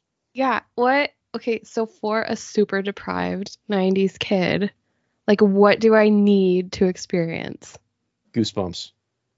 Oh my god, yes. Okay. That's a great answer. That's a Do you- great answer. Where should I start? Here's what you do. I want you to wait till this weekend. Okay. Go to a garage sale. Open up Facebook. Open up Craigslist. I guarantee you, within like 10 miles of your house, there's Goosebumps somewhere for like a quarter. Or a church sale. Um, I have my daughter could give two shits right now, but I have a lot of Goosebumps because I hope that she's going to be into them someday. Um, the guy who writes Goosebumps, whose name slips my mind suddenly, R.L. Stine. R.L. R.L. Stine. R.L. Yeah. Stine did an interview where he said, "People call me the training bra for Stephen King," which is like I love it. you like That's spooky wonderful. stuff, but you kind of you're like, eh, I don't want to go too far in there. You got goosebumps. awesome. I think that Do you have like, a favorite one? I've never read any of them. I know. So because I was such a deviant growing up, I was already like when Goosebumps came out, I was too old. And I was-. I'd Oh, thumb my nose at it and I'd be like, I'm reading Stephen King. Meh. I got a crusty Playboy that I'm gonna read. I don't need goosebumps, but kind of like now I got to get back into them. But I have a stack of comic books perpetually that I'm always kind of like I need to find out what Daredevil's doing first before I get back to Goosebumps. um, I would also recommend The Adventures of Pete and Pete. yes. Oh shit. I did uh, love that show. That one was allowed. That holds up and it's cool. And the brothers, the Pete and Pete, are always doing cool shit, like going to bars and doing like beer tastings. And it's always weird. Like I'll just find out they're in town doing something cool. Oh, you Can mean they're hang out with literally Pete in and town? Pete? Yeah, you can hang out with Pete and Pete. Oh my in the God. Northeast, they're around. So I'm I'm hoping that it's just like that's their job now, is they live off the Amazing. name. But like my friends met them at a bar and they were plugging some sort of like independent IPA. So it's like you can try like Billy's Billy's pumpkin stout with Pete and Pete. Incredible. Swear to God. I'm so down. Uh, have you okay, I got I got a quick question. Yeah. What's what's my next toy? Could you play with the creepy crawler machine when you were a kid? No, I don't even know what that is. Lianne, do you know what a creepy crawler? machine Was it like the bugs? Like the gummy bugs? it's you know what don't don't get this i'll describe it though it's a easy bake oven for boys so easy bake ovens came out and it wasn't cool for boys to cook so mattel who made the easy bake oven just made it green and put different stickers on it and gave you metal trays that you can make your own rubber bugs in Oh my god. uh, but it's the exact brilliant. exact same thing. And it's that was a staple of like the 80s and the 90s. You got He-Man. I'm sure Joe would tell you all about any kind of superhero toys you want. Yeah. Power Rangers are Power Rangers forbidden? Yeah, they were. Not for my house, but for lots of my friends. Um, Transformers is anything bad about a car that turns into a robot? Yeah, there's a whole chapter on Transformers in this book. Wow. You know what? I this is what I w- I'm gonna tell this. I don't tell this to everybody. Go out to some garage sales. See what you find. You can. You're not gonna blow all your money. And it's just like I never had this as a kid. Magic Eight Ball. Whatever. Dope. Great And it's idea. at a garage sale. You're just gonna get to have that fun for the first time. I love that Or idea. any other movies you couldn't watch, like Never Ending Story or Take Mhm. Back the Goonies. I'm sure you've all seen them now. Yes. Yeah. So it's kind of like you're not going to have the the fun of having that for the first time. Read some Goosebumps, I will. Like I'm literally I I'm work at a library, so dude. I mean, I literally hear you can check read 'em those out. in like a day. Uh, they're you know like they're very quick, easy reads. That's what I would say. Um, from somebody who enjoyed the '80s, I'm still here. So love it. Lianne goes through like 200 books a year, no exaggeration. And so I would expect the next time you talk to her for her to have read all of them. what do you read, Lianne? I'm always curious, like what's on somebody's bookshelf. Everything. Everything. Everything. I just finished reading uh Slewfoot by Brom, Okay. which is about it takes place in 1666 and this woman is recently widowed and she's trying to just like make her land work and she ends up falling in with this creature uh named Slewfoot and uh you don't know if he's the devil or not and yeah it's very like witch trialsy Can super I- super super good Can I end this on a funny story? please and I'll let you guys Hell go. yeah. So, my senior year of high school, I kind of gamed the system, and I had a lot of free time. So, in my high school, you could kind of take the hard classes in your freshman year, and then when you got to your senior, you'd have a lot of study halls, or you could go to college and things like that. I had AP English classes because I had nothing better to do, and this English teacher that was independently wealthy, and we never knew what she did for her money. But the story we were told is that she uh, was in the school because she needed the medical benefits, which made sense. I got nosy one Okay. day and I'm, I'm handing a paper in, and on her desk is a manuscript. and I'm like, what? She's not looking. And I find the title and I, I do a little investigating on my own. And I find out that she's a trashy romance novelist. love that for her Oh, yeah. So Hell yeah. My smart ass thought it would be funny to kind of out her to the class because I found at I worked at Wegmans, the local grocery chain up here. Uh-huh. She wrote all of the like Fabio cowboy with the shirt open, holding the windswept haired woman.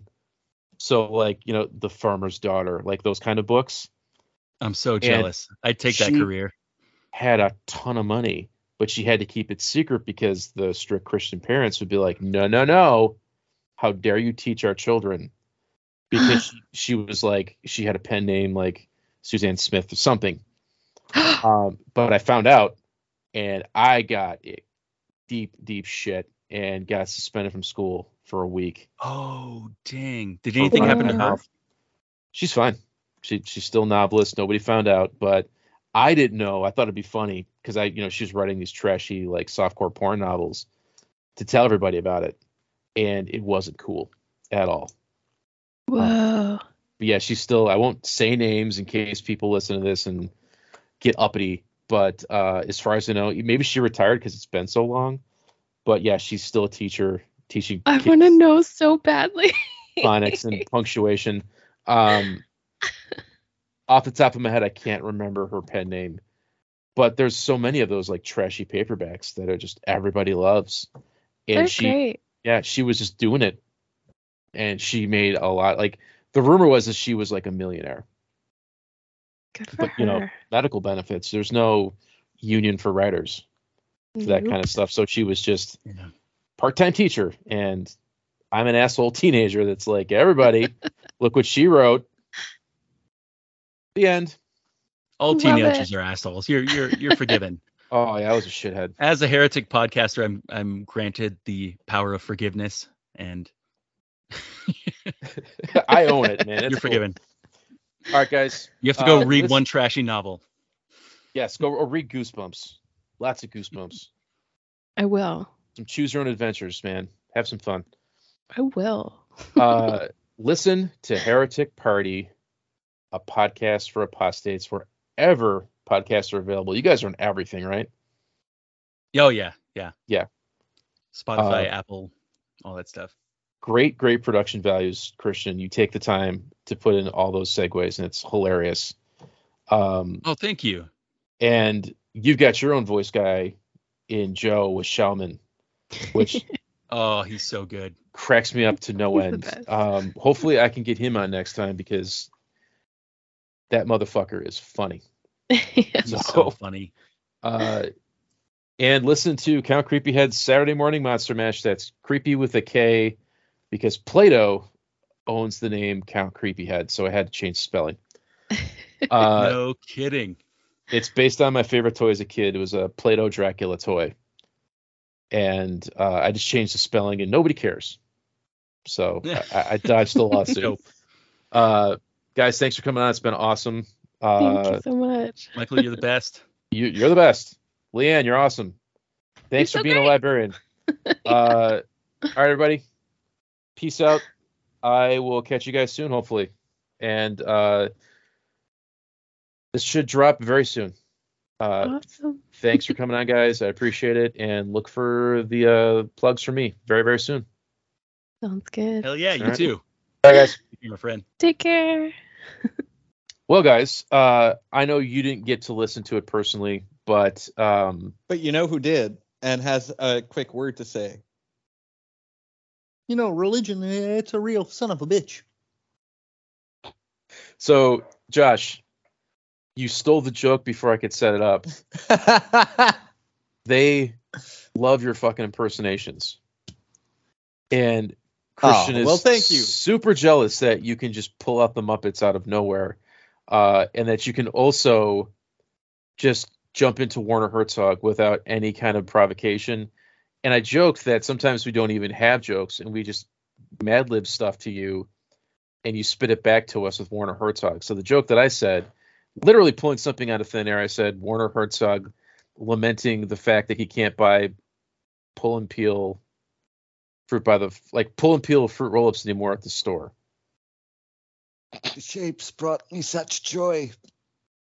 I would look at them and think to myself, this is childhood in a small cellophane wrapper. I would put them on my tongue one at a time and let the shapes dissolve so it was like a small tattoo, but in my mouth. And then with the cutouts that remained, I would melt them on my chest just to feel the joy of that sugary sap goodness. Nothing will ever rival fruit roll ups, pull and peel.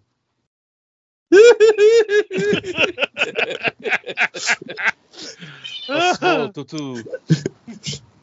um, Mike also mentioned was your your deep, sexy baritone voice that everybody loves. So, Uh, uh, I've never considered it to be deep. Um, but I, I just said like for some reason, ladies love Mike's voice, and it was just like, mm-hmm. Everybody kind of disagreed. Um, One for the ladies.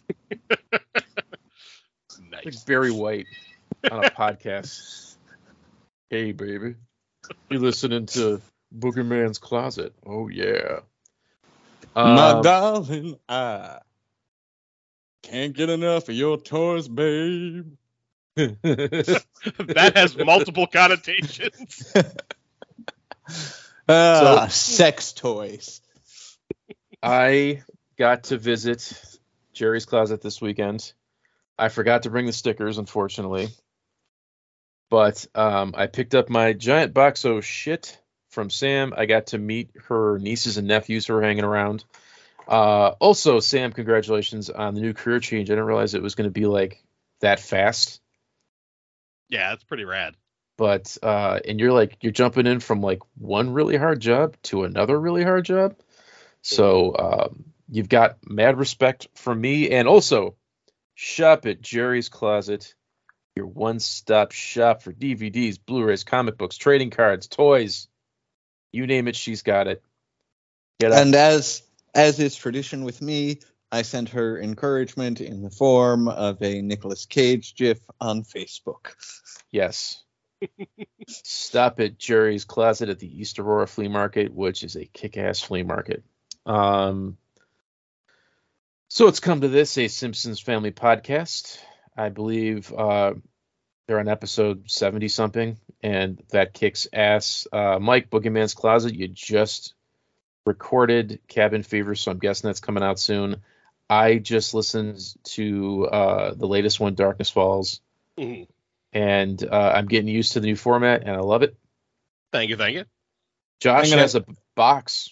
I I was I was gonna say that's that's you know I said that jokingly, and not that there there is actually like a full box yet, but uh I finished making you know making the template for the box digitally. Woohoo. So that when it's all done, like I can have it printed with the with the box shape on it, and then just cut each individual box out, which is going to be a pain, but so so worth it. Uh, and I also did a bunch of photography today, so uh, there's going to be pictures, pictures uh, very in the vein of the the vintage, vintage uh, box back. Cool. Sweet. So I think, I think those are the last, essentially like physical things I need to do, other than printing and cutting and and that you know one step closer. And this time I- no and this time no steps behind. I, I never thought we'd get to see your box. you know it's i i will say though this has been a genuinely genuinely fascinating lesson on putting together something of a larger scale like this. Because it's obviously it's one thing to release a three and three fourth inch figure bagged and tagged.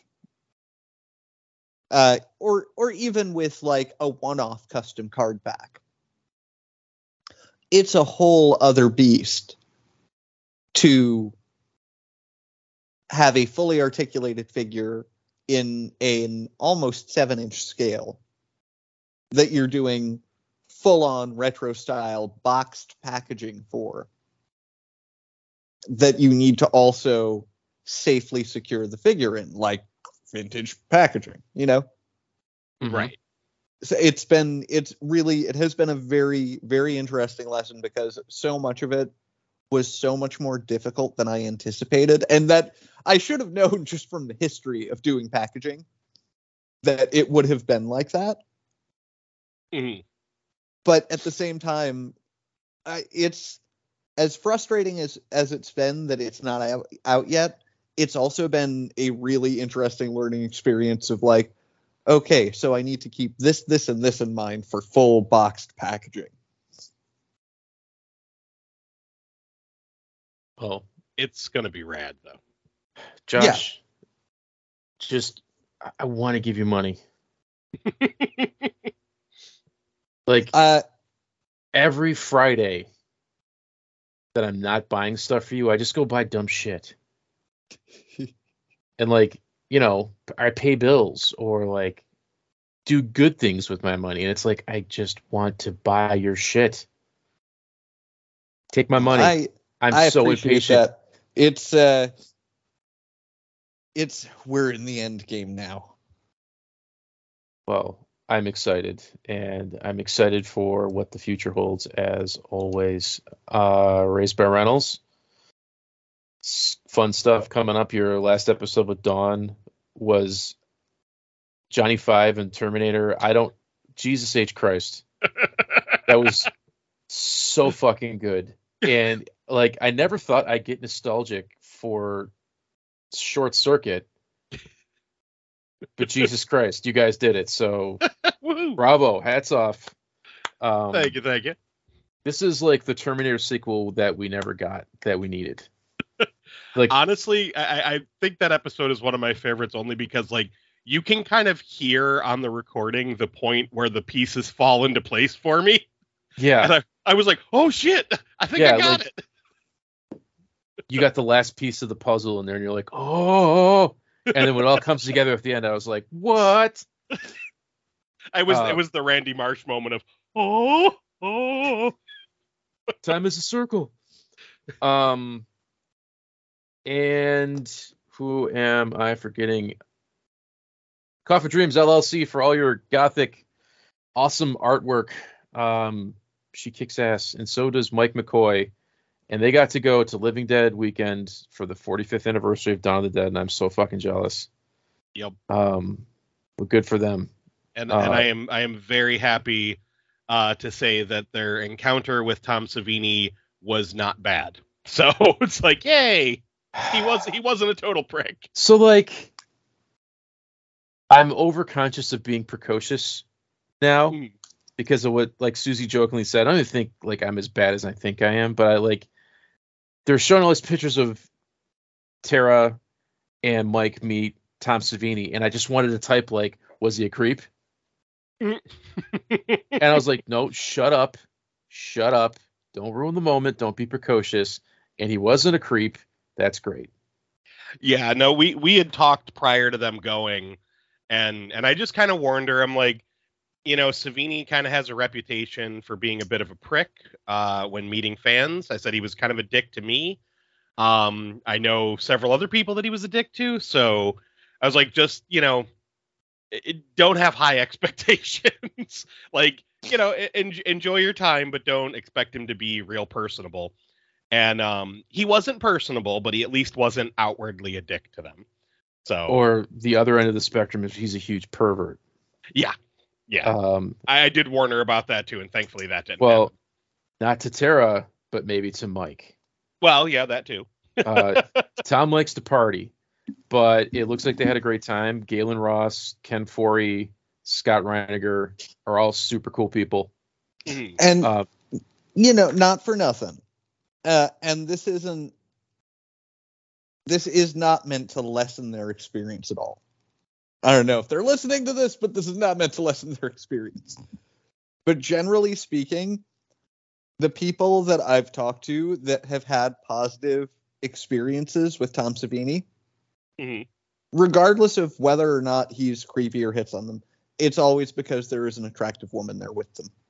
Yes, So yeah, I'm not surprised they had a good experience with him. Ex- that, yeah, And, like, exactly. That sounds terrible, but genuinely, anyone I know that has had a good experience with Tom Savini has either been an attractive woman or with an attractive woman. hmm Uh, well, you could others- also say that about like Robert Englund. Uh, take your pick. Jeffrey Yeah. Combs. Uh, See, now I've heard the opposite with Robert Englund. I, I've heard that he don't care who's in line; he'll he'll talk to everybody. you know, the two times that I've met him, I I was with uh, the opposite sex, and I didn't. I I became invisible, Ah, but it was also like, hey, I've got a horror movie T-shirt on and my boobs are out, kind of. So like, I get it because if I was in his shoes, the same thing would probably happen. oh yeah, Um, anyways, hey, they had a great time. They got to go to the Monroeville Mall. It looks like it was a kick-ass time with like recreations and photo ops. And dude, awesome, good for you guys. It's a rite of passage. Um, and I was just reading through the comments, and uh, Mike McCoy mentioned um, where he got Grand Illusions for the first time was this horror shop that used to be on Transit Road in Depew that I used to buy action figures from, and it just made me feel old because he said he got it when he was a teenager, and I was like, oh, I was in my twenties. um, yeah. That uh, happens often when I'm talking to Tara. We'll be discussing life events, and, and she was like, "I was 12." I'm like, "Oh man, I was in my 20s." yeah, like, oh, I had my first liver transplant. I already had to have knee surgery. Uh, happy birthday to one Matt LeMay, the baby of the show, turning forty. Congratulations, buddy! You're still alive. You did it. You're what, like halfway through your life? Maybe a third. Good job. I hope you get some awesome stuff. And uh, I don't think I mentioned it last time, but uh, I got to peek at his collection. Uh, his wife put some pictures up on Facebook, and his GI Joe stuff was in the background, and it looked really cool. Oh so, yeah. um, he's got a kick-ass garage, and I'm like super jealous of him. Uh, you guys want to jump into show and tell? Sure. Yeah. Um, as you guys saw in pictures today, a very, very, very random Ollie's find. I found some Boss Fight Studios Bucky O'Hare Deadshot Duck figures for That's so four ninety nine. Uh, I went to two Ollie's, one in Pennsylvania, one in New York. The one in Pennsylvania had Bucky O'Hare. The one in New York didn't have shit. Um, but I got two. I got one for myself, and I got one for our gigantic giveaway for the hundredth episode. So if you want one, you can't find it, you got a chance to win it. Um, I picked up some stuff at the East Avon Flea Market. Of note, the what what is the the springy trouble bubble thing from GI Joe? Oh, the uh, Cobra Pogo ball. Pogo, yes, Yeah. the Pogo. I got the Battle Corps when they went in space repaint that's like golden neon green. Oh yeah.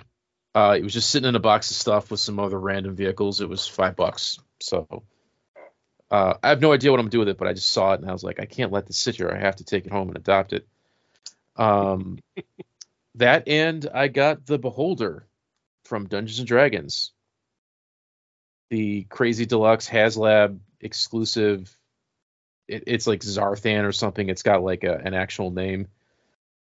It looks Real- so cool. it's almost perfect, but they cut corners, and it kind of like holds it back from being amazing. It there's no flight stand; it should be floating, so I, there should be some sort of clear peg going up from the pile of gold into the base, and it's not there, so it just sits on a pile of gold. Mhm. Um, the only articulation in the stalks is where they're all ball joints that just plug in. You can plug them in anywhere. There's no rhyme or reason to where they go for the eyeballs. Mhm. Uh, that kind of takes away a little bit because you know you want them to kind of pivot and maybe to be able to look around. Other than that, it's got this really awesome eyeball gimmick. There's a lever in the roof of its mouth to make it look left or right, kind of like a boglin. Oh, nice. Uh, it's totally cool. It's heavy as shit. It's like six pounds. It's a Jesus. beast. Uh, if you can get it, I'd say it's worth full price if you want like a nice display piece. It's really cool. Now here's a random question: Are are the peg holes still there for the flight stand? No, there's no peg hole. Ah, damn. There's nothing. Yeah, so I was like, I could get another one. I don't know if it's the weight would maybe make like the clear plastic snap, like there'd be too much pressure, or it's just Hasbro being Hasbro. See, but Um, that's that's the thing. They didn't even need to include a stand. They could have done one of those little like clear bases where it's like a you know actually not like a peg, but like a four sided piece that'll hold him like yeah. cradle him at the bottom. I would love anything. It it works. It sits on the gold just right. It Mhm. doesn't. It's not hard to kind of position it to get kind of just like nest in there perfectly. And it comes with a goldfish, which is something that I don't know why what it's for. Right. I'm It's not sure either. Yeah, but people have been complaining that the other exclusive, the Owl Bear, if you look at it funny, it breaks. Ooh. So like I saw reviews of that, and then it showed up the same day, and I was like, oh shit. But it's fine because it's got very few moving pieces. It's all nice, sturdy plastic. Uh, but I guess Owl Bear is like thin, thick, like it's thin, hard, brittle plastic, and the joints, it's just junk apparently. Um, That So- sucks. buyer beware. And I got Grizzlor, but Josh, you've review, reviewed Grizzlor before, so I'm not gonna waste everybody's time with that. Uh, Josh, what'd you get? Uh, I didn't get much, but I did get some some pretty fun things. I will start with uh, I grabbed uh, I entirely lucked out. I walked into Walmart at the right morning on the right morning, uh, and they had all of the Transformers Legacy Evolution Wave with shrapnel. So I got deluxe shrapnel. You know, he I he is exactly what I want from one of the Insecticons his insect insect mode makes like no sense. Uh, it looks like a box with pincers, but the transformation is quick, intuitive, and he looks very accurate to G1, and more importantly, looks amazing with kickback. Uh, so if you can get your hands on one, I would definitely say he's worth picking up, uh, especially if you like that G1 aesthetic. which I do. So he looks he looks really cool. Yeah. Um, yeah, I was I was really surprised to see him. It was it was totally one of those moments of like, oh holy shit, that's shrapnel. Like I I stared for that minute where it was like, what am I looking at? Oh, oh, it's the full new wave. Um, yeah, no, he's really fun.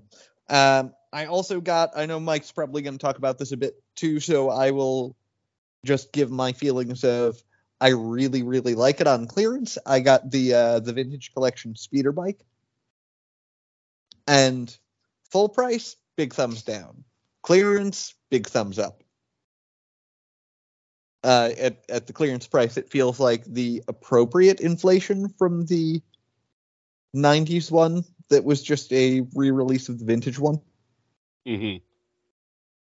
Uh, and speaking of Star Wars, I made the rare Star Wars purchase. And I got the Black Series George Lucas in Stormtrooper disguise. I'm really impressed with the George Lucas likeness. It, in pictures and i even in the package in person, it looks off. And I think it's because the neck is positioned wrong. Because once you reposition that neck, all of a sudden it's absolutely a moment of just like, oh, holy shit, it's George Lucas.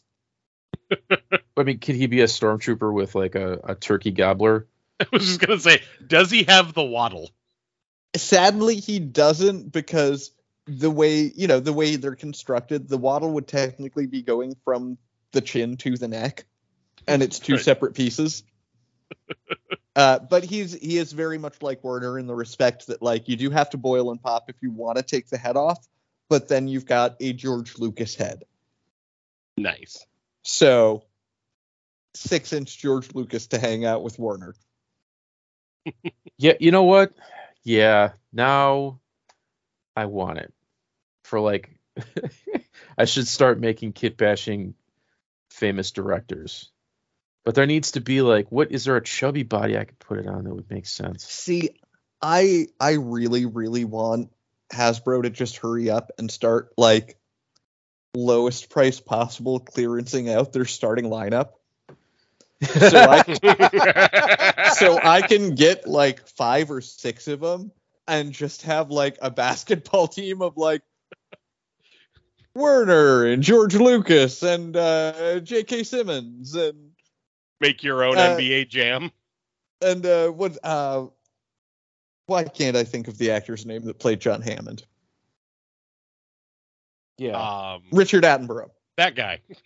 uh, yeah, just like just have this like starting lineup basketball team of like these old chubby white men. That's funny. Um, yeah, and that's it. That is Mike. it for me. Mike, what about you? Um, I actually got quite a lot in the last uh, week. I had some Ollie's finds. I got the uh, Power Rangers eyeball monster that you So guys worth have it. both got. Yeah, oh yeah, especially for ten dollars, like absolutely worth it.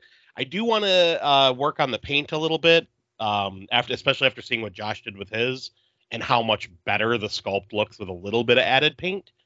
Um, because it's a great sculpt already, but it is very clean. So add a little bit of paint on it, and I think that'll look really good.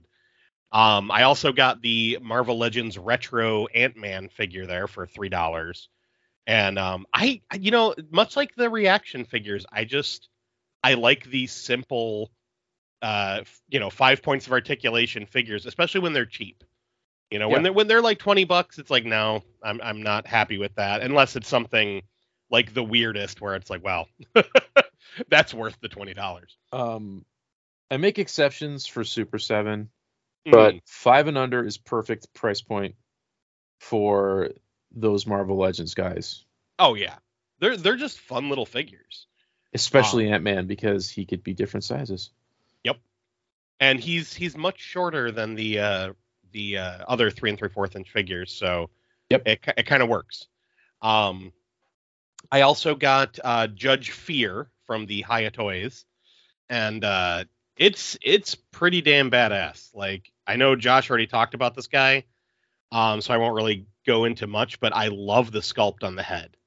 It's really really nice. Um, so now I'm like, well, damn it, I think I have to get the rest of the judges because this is really cool. Um, Fire and Mortis are worth it. Just be ready to glue the fire pieces onto fire. Yeah, that's that's the only thing that's kept me from buying him so far because the sculpt on him is awesome. But when you told me about the the fire pieces kind of being a little loosey goosey, I'm like, ah, I gotta glue those on. The upside is you can position them however you want. Mm. That's a good point. Um, but yeah, no, I'm I'm impressed with what High is doing lately, and it gives me hope for their GI Joe line. So I'm uh, I'm going to definitely buy those as soon as I can. But uh, I also got uh, reaction uh, Lord Zed from Power Rangers. Um, he was like on the eBay or eBay. What am I saying? Amazon warehouse finds for like eight bucks. Totally like- worth it. He was like, yeah, you know what? He's a cool looking figure. I'm going to grab him. Only problem I have, now this is the second time this has happened to me with a reaction figure. Um, the sculpt is a bit wonky in the sense that his left leg is slightly longer than his right. So Yeah. he can't stand. You have to like put his one like you have to kind of put him in a walking position to get him to stand. I I think they're using like two different kinds of plastic, Mhm. and one is shrinking more than the other. I don't know. Weird. Yeah, I've Well- got a handful of reaction figures that do that where I'm like, what the fuck is going on? Because it's it's not like oh I just have to move the ankle Yeah. because No, there is the- no ankle movement. This is like straight up it's shorter. Like i'm i'm looking at it right now there's like he needs corrective shoes. Yeah, um and it's the same thing that happened to me with the the quintesson figure because the stand is tilted to the side. So it's like why why are some of these like slightly warped or different sizes? Um so that's annoying. I did also get grizzlor in the mail um which was uh you know a nice surprise the other day and I can't say anything that Josh didn't already say about him. He's freaking rad. I love him. Such a great figure. Um, and then yeah, I got the vintage speeder bike. I just got it today. And the only thing that I'm not too happy with is I hate the biker scouts uh legs. The the Yeah. joint the joints of the thighs fucking suck. Um and I get it. I get why they did it, but the funny thing is like I remember. Okay, I know I bitched about this on the show before. I bought the the vintage collection Biker Scout a little while ago, the one that comes with the stun baton but no gun, even though he has the holster. Yeah. This this is not the same figure. I thought it would be the same figure, but his joints are completely different, and especially like the neck peg. The neck peg is really fucking tiny. I mean, it works great for the the speeder bike because you can move his head all around to the right positions, but it's completely different joints. So I'm like, what is Hasbro doing? yeah. Because because that one, like, you can position his legs to ride a speeder bike as well.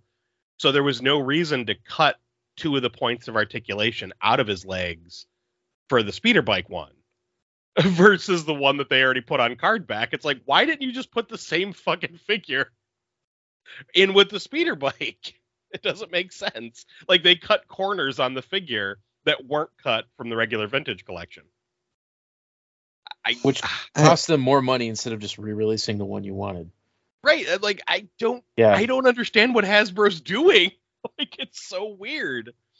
Um, but yeah. I, oh, and I also got uh, the World of Nintendo uh, Samus Aran figure.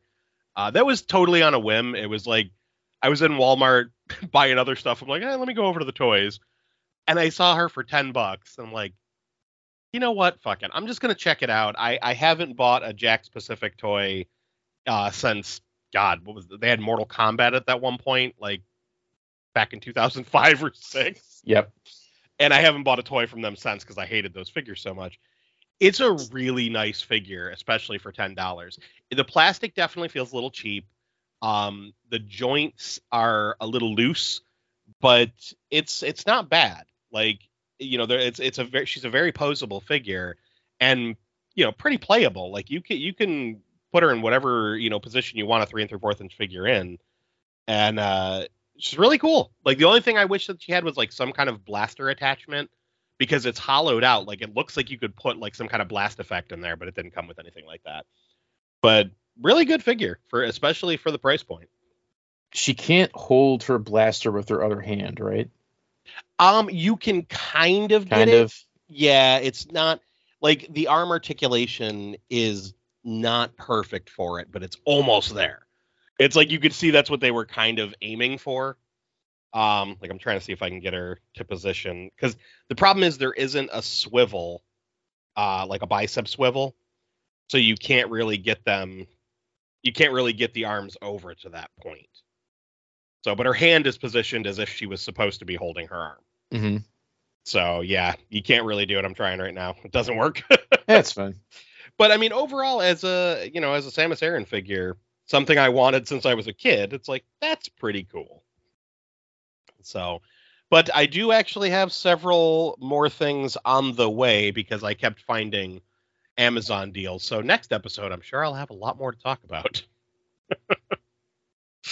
but that is all I got this time. Cool. Um, I'm gonna hop right into the news. Are you guys ready? Yes. Indeed. Let me glance at the notes first. Uh, before I forget, Ricky Berwick got married.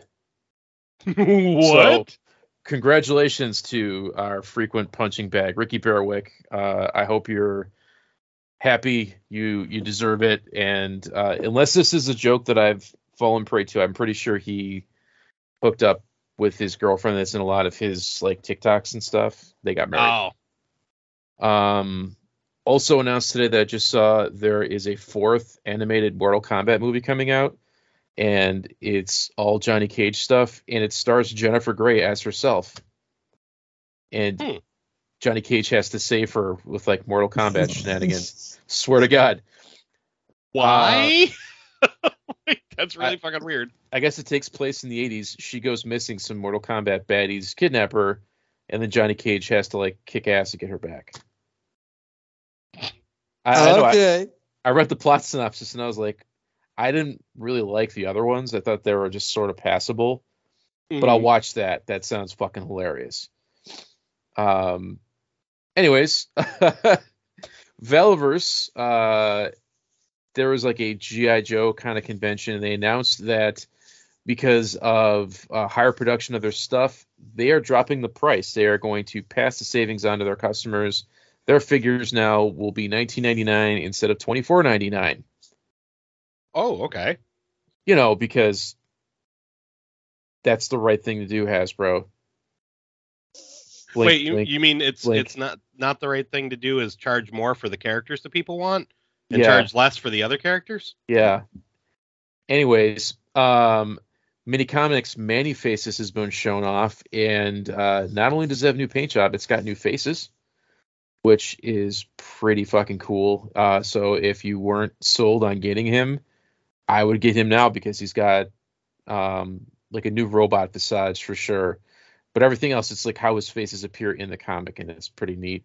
Uh, Reaction is doing Princess Bride figures there is another wave of older Masters Universe stuff that's harder to find is going back up for pre-order. Uh, of note was Ninjor, King Randor, Green Trapjaw, and I believe Ratlor. Mhm. So if you missed them, now's your chance to pre-order them again. Uh, there is a new wave of Marvel Legends that they showed off for the Marvels. The only characters from the movie are uh, Miss Marvel, Photon, and Captain Marvel. The rest are comic book figures. And the build a figure is totally awesome Hulk, who was like Asian Hulk that was Hulk for a while. Uh, other new characters are Karnak from the Inhumans, Marvel Boy, who's a character I've never heard of until this wave. Heroes Return Iron Man is the other new one. So it's a lot of comic book. They're kind of like trying to find the right balance. Um, everything up into the latest wave of X Men stuff is already been clearanced out at Target. So they're like pushing through them to make sure there's no backlog. Uh, McFarlane has a new deal with Blizzard. So if you like Blizzard properties, McFarlane is going to be making more stuff. News that dropped today. Some new GI Joes are coming out. Uh, there is an Amazon exclusive Cobra Eel that's already sold out for pre-order. Let me triple check because I want him bad. yeah, he sold out pretty quickly, but I'm sure there's more coming. Uh, they showed off Desert Commando Snake Eyes, which is just a repaint of Snake Eyes in desert colors. So, I mean, I get that you kind of have to keep Snake Eyes out there. I would have rather had one of like the toy inspired decos for him, but that's fine. And last but not least, the guy I've been waiting for since the start, Tunnel Rat. And if you look at the official Hasbro pictures, lurking around in the background of Tunnel Rat is the Zombie Viper. So Oh. if you want to get excited, he's coming. Uh, it's a little blurred, but it's definitely like OG Viper body with a zombie head, at least. Uh, but it's definitely in the background there. They like to tease upcoming shit, and people have found that listing um, in some computer systems at Walmart, I believe. So it's coming. Get excited. And uh, if that list is to be true and to be believed, we're also getting two more Dreadnoks in Ripper and Buzzer. I believe. Let's see here. They're doing Devo reaction figures. Uh, NECA has showed off all of their San Diego Comic Con offerings. You've got Secret of the Ooze Keno with Scooter. He's a hundred bucks. Uh, Greta from Gremlins 2, the showgirl Greta. I believe there's like a quick scene where they do a dance number where she comes out of her face. That's Oh yeah, yeah, yeah. that's what that's from. Uh, there is the Turtles in Time Samurai four pack is 150 and it comes with like extra heads to put on your other turtles if you want it. Melmac Comic Con ALF, the ALF figure you've seen before with like Comic Con clothes, and the one worth getting in my opinion, the glow in the dark creature from the Black Lagoon, based on the Remco glow in the dark creature from the Black Lagoon colors. He's 30 bucks. Um, and these are all going to go on sale on the NECA website next week. So they will be available 621, 622, 623 every day at 12 Eastern. Sorry, who's who did you say the uh, the zombie viper was uh, teased in the background of? Tunnel Rat. I'm looking now. Let's say I, also on the the back of the eels package. or I know this isn't uh, isn't anything they're making, but it includes those weird tube worms from the uh, Mass Device episodes. Oh yeah. Oh So I god. was, I was like, that's kind of funny that they put that on the package. The um Snake Eyes packaging just has Storm Shadow Mhm. sitting on the back of a building. So it's like the Easter eggs are there, but they're not always upcoming figures. Or sometimes they're just like, hey, this is what makes sense. Right. Um, this is news that got me like really, really fucking excited. There's a new Pumpkinhead figure coming out from a company called Syndicate Collectibles. Syndicate collect Syndicate Collectibles is a joint venture between Toy NK and Jerry Melcuso. Jerry Melcuso, Melcuso, Melcus, whatever. Jerry Melcuso used to run SOTA Toys and Pop Culture Shock Collectibles. Um, so there's a picture of the figure. It looks awesome. I don't know what this means for the Trick or Treat Studios Pumpkinhead. I hope this is replacing it because the Trick or Treat Studios one looked like shit. I didn't Um, even see that one. and uh, it was like a, a mock-up, and it just didn't look good. Um, and Jerry Melcuso knows his shit, and he loves Pumpkinhead, and he was going to be making this. So I was a gigantic SOTA nerd um, before he sold the company and moved on because he kind of saw blood in the water, and he got out of there. But the first two assortments of stuff that he made, he was very active in the Movie Maniacs. .net message boards, which I was a big part of. Uh, and he was very open with the fans, and he was super cool. And Pumpkinhead, he made an 18 inch Pumpkinhead, and that was also going to be a smaller offering. And he had he was thinking about doing like Blood Wings Pumpkinhead and a bunch of stuff before he just decided to cut his losses and go because the company wasn't doing well. Um, Mhm. So this is pretty cool. I, I I hope it works out. Um, because there's other shit that he wanted to do that if he could get his hands on the, the property again would be amazing. Uh, Tremors, Leprechaun, Um, I believe what else did he, he he had the Killer Clowns license. He was going to do more with that. It didn't happen. He had uh, some Mummy Return stuff that he showed off. He had uh, a Burt Gummer Tremors two pack. Series three of SOTA now playing looked entirely different from what we actually got. Um, so I'm excited, but I, I will totally buy this Pumpkinhead because the McFarlane one isn't accurate at all. Um, it, it's it's missing Lance Henriksen's little wiener that the original one had, and it's kind of photoshopped out of here with some like smoke and shadow, but you can you can see the nuts and his little dingling. So, um, you can see the nuts. That's the episode title. thank you. Um, yeah. So that's happening. Uh, what else? Let me read through the news here. This I'm looking at all this in real time. Uh, wave 14 of Masters of the Universe. We've got Snake Claw, Serpent Claw, Man at Arms, Spikor, Squeeze, and the Snake Attorney and Guard. So two repaints, two new figures. I think Spikor and Squeeze are like must-haves. Um, I would say Serpent Claw, Man at Arms too. I don't know about the Snake Guard though. That's kind of like up to you if you want to spend the money on that. Uh, it's like the attorney and Infiltrator or something. Mm. Uh, continuing the trend with Hasbro not taking any risks on Indiana Jones figures, the Dial of Destiny figures, there's only two. Another Indiana Jones and Helena Shaw, his goddaughter. Because, you know, we need another Indiana Jones. Yeah. And these are part of the Temple of Doom build an artifact assortment. I, I kind of don't really give a shit. Um Oh, this is up upcoming news here. Fresh Monkey Fiction, which is the in-house uh, Big Bad Toy Store toy line, and a company called Chicken Fried Toys are making four-inch scale cops and crooks figures. The first figure that they have shown off is The cowboy dude. Marshall Sundown, the Texas lawman. They are already hard at work at our first assortment of six figures, different sculpts. We'll offer these in pairs of two single carded figures at a time. With work being done at our second factory partners, these finding manufactured blah blah blah. These are the guys that have made their Western Tales figures. So I'm guessing that they went with the Marshall because he's using some pre-existing cowboy parts that they had. Probably. Um, because he's definitely not the most exciting cops and crooks character. Uh, so let's see here. Our first assortment of six characters will have some familiar faces with two heroes and two villains and even two drivers. Don't know what that means. I like cops and crooks. I'm not gonna get the marshal because I never think of him when I think of cops and crooks. Yeah.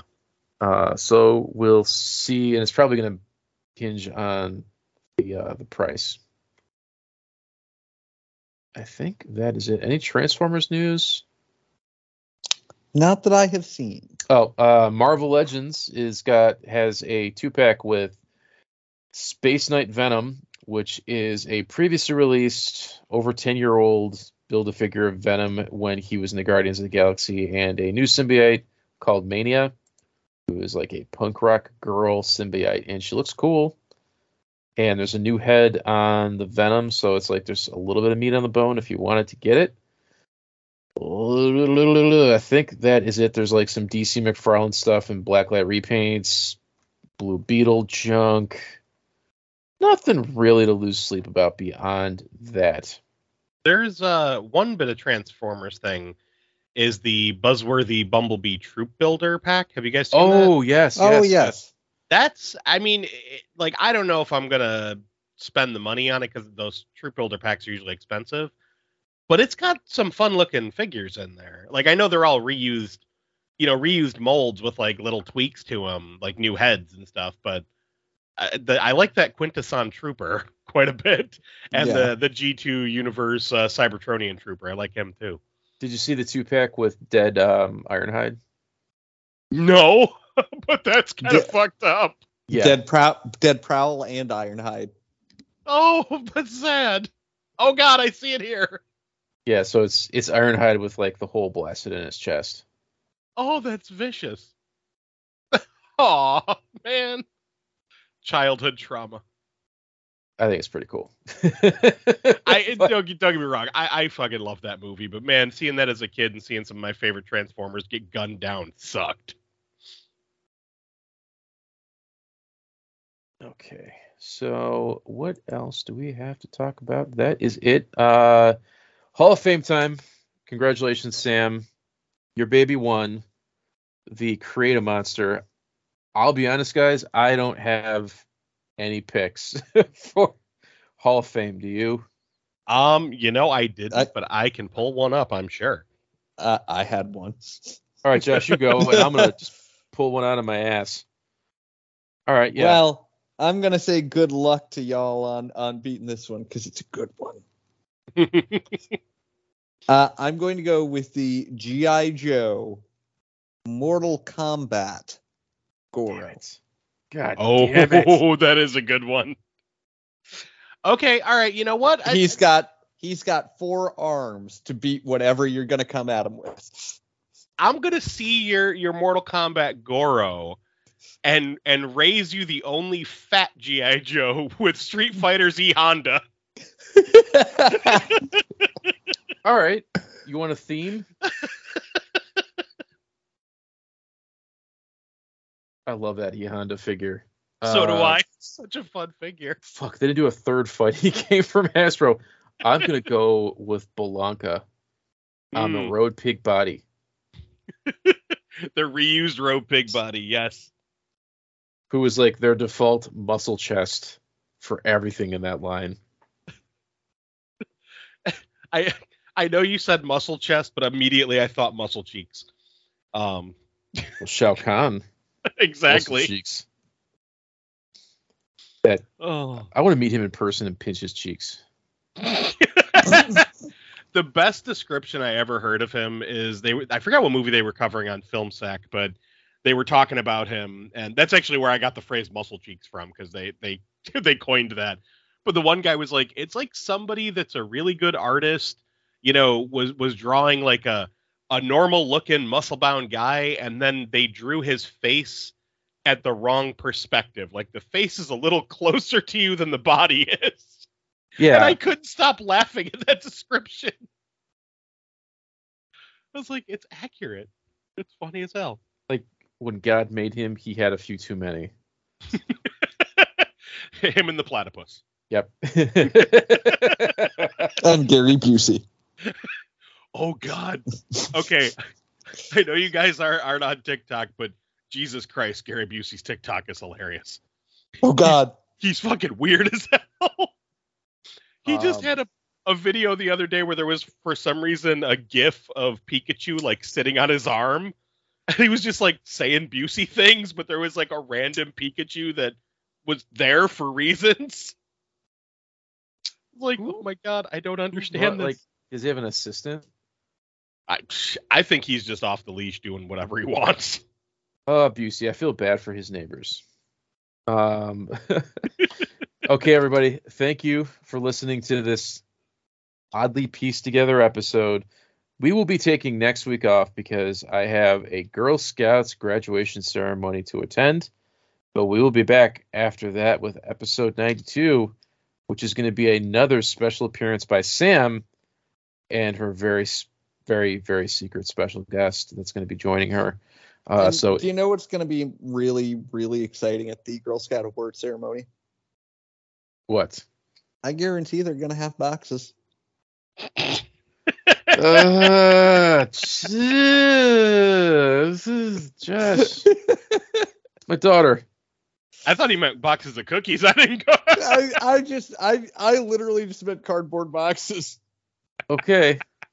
I, I hope they're doing some Savini style stunts, jumping off of balcony balconies into boxes and. Ooh. that the ending of this episode went dark. okay, everybody. Uh, don't forget to check out Heretic Party, a podcast for ex apostates. and everything else that I plugged. I'm too lazy to do anymore. We will be back in two weeks. And this is Mike saying, play with your toys. This is Mike saying, watch out for boxes. This is Josh saying, Josh. Bye, everybody. Bye. when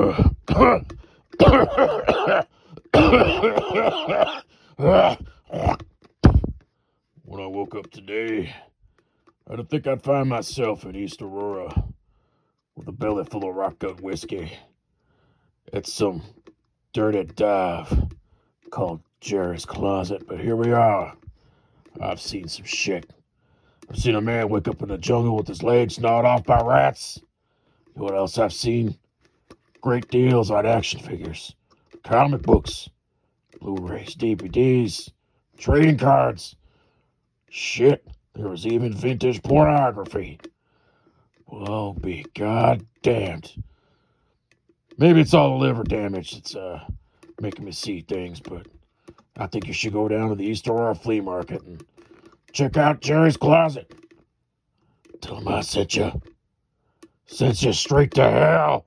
oh,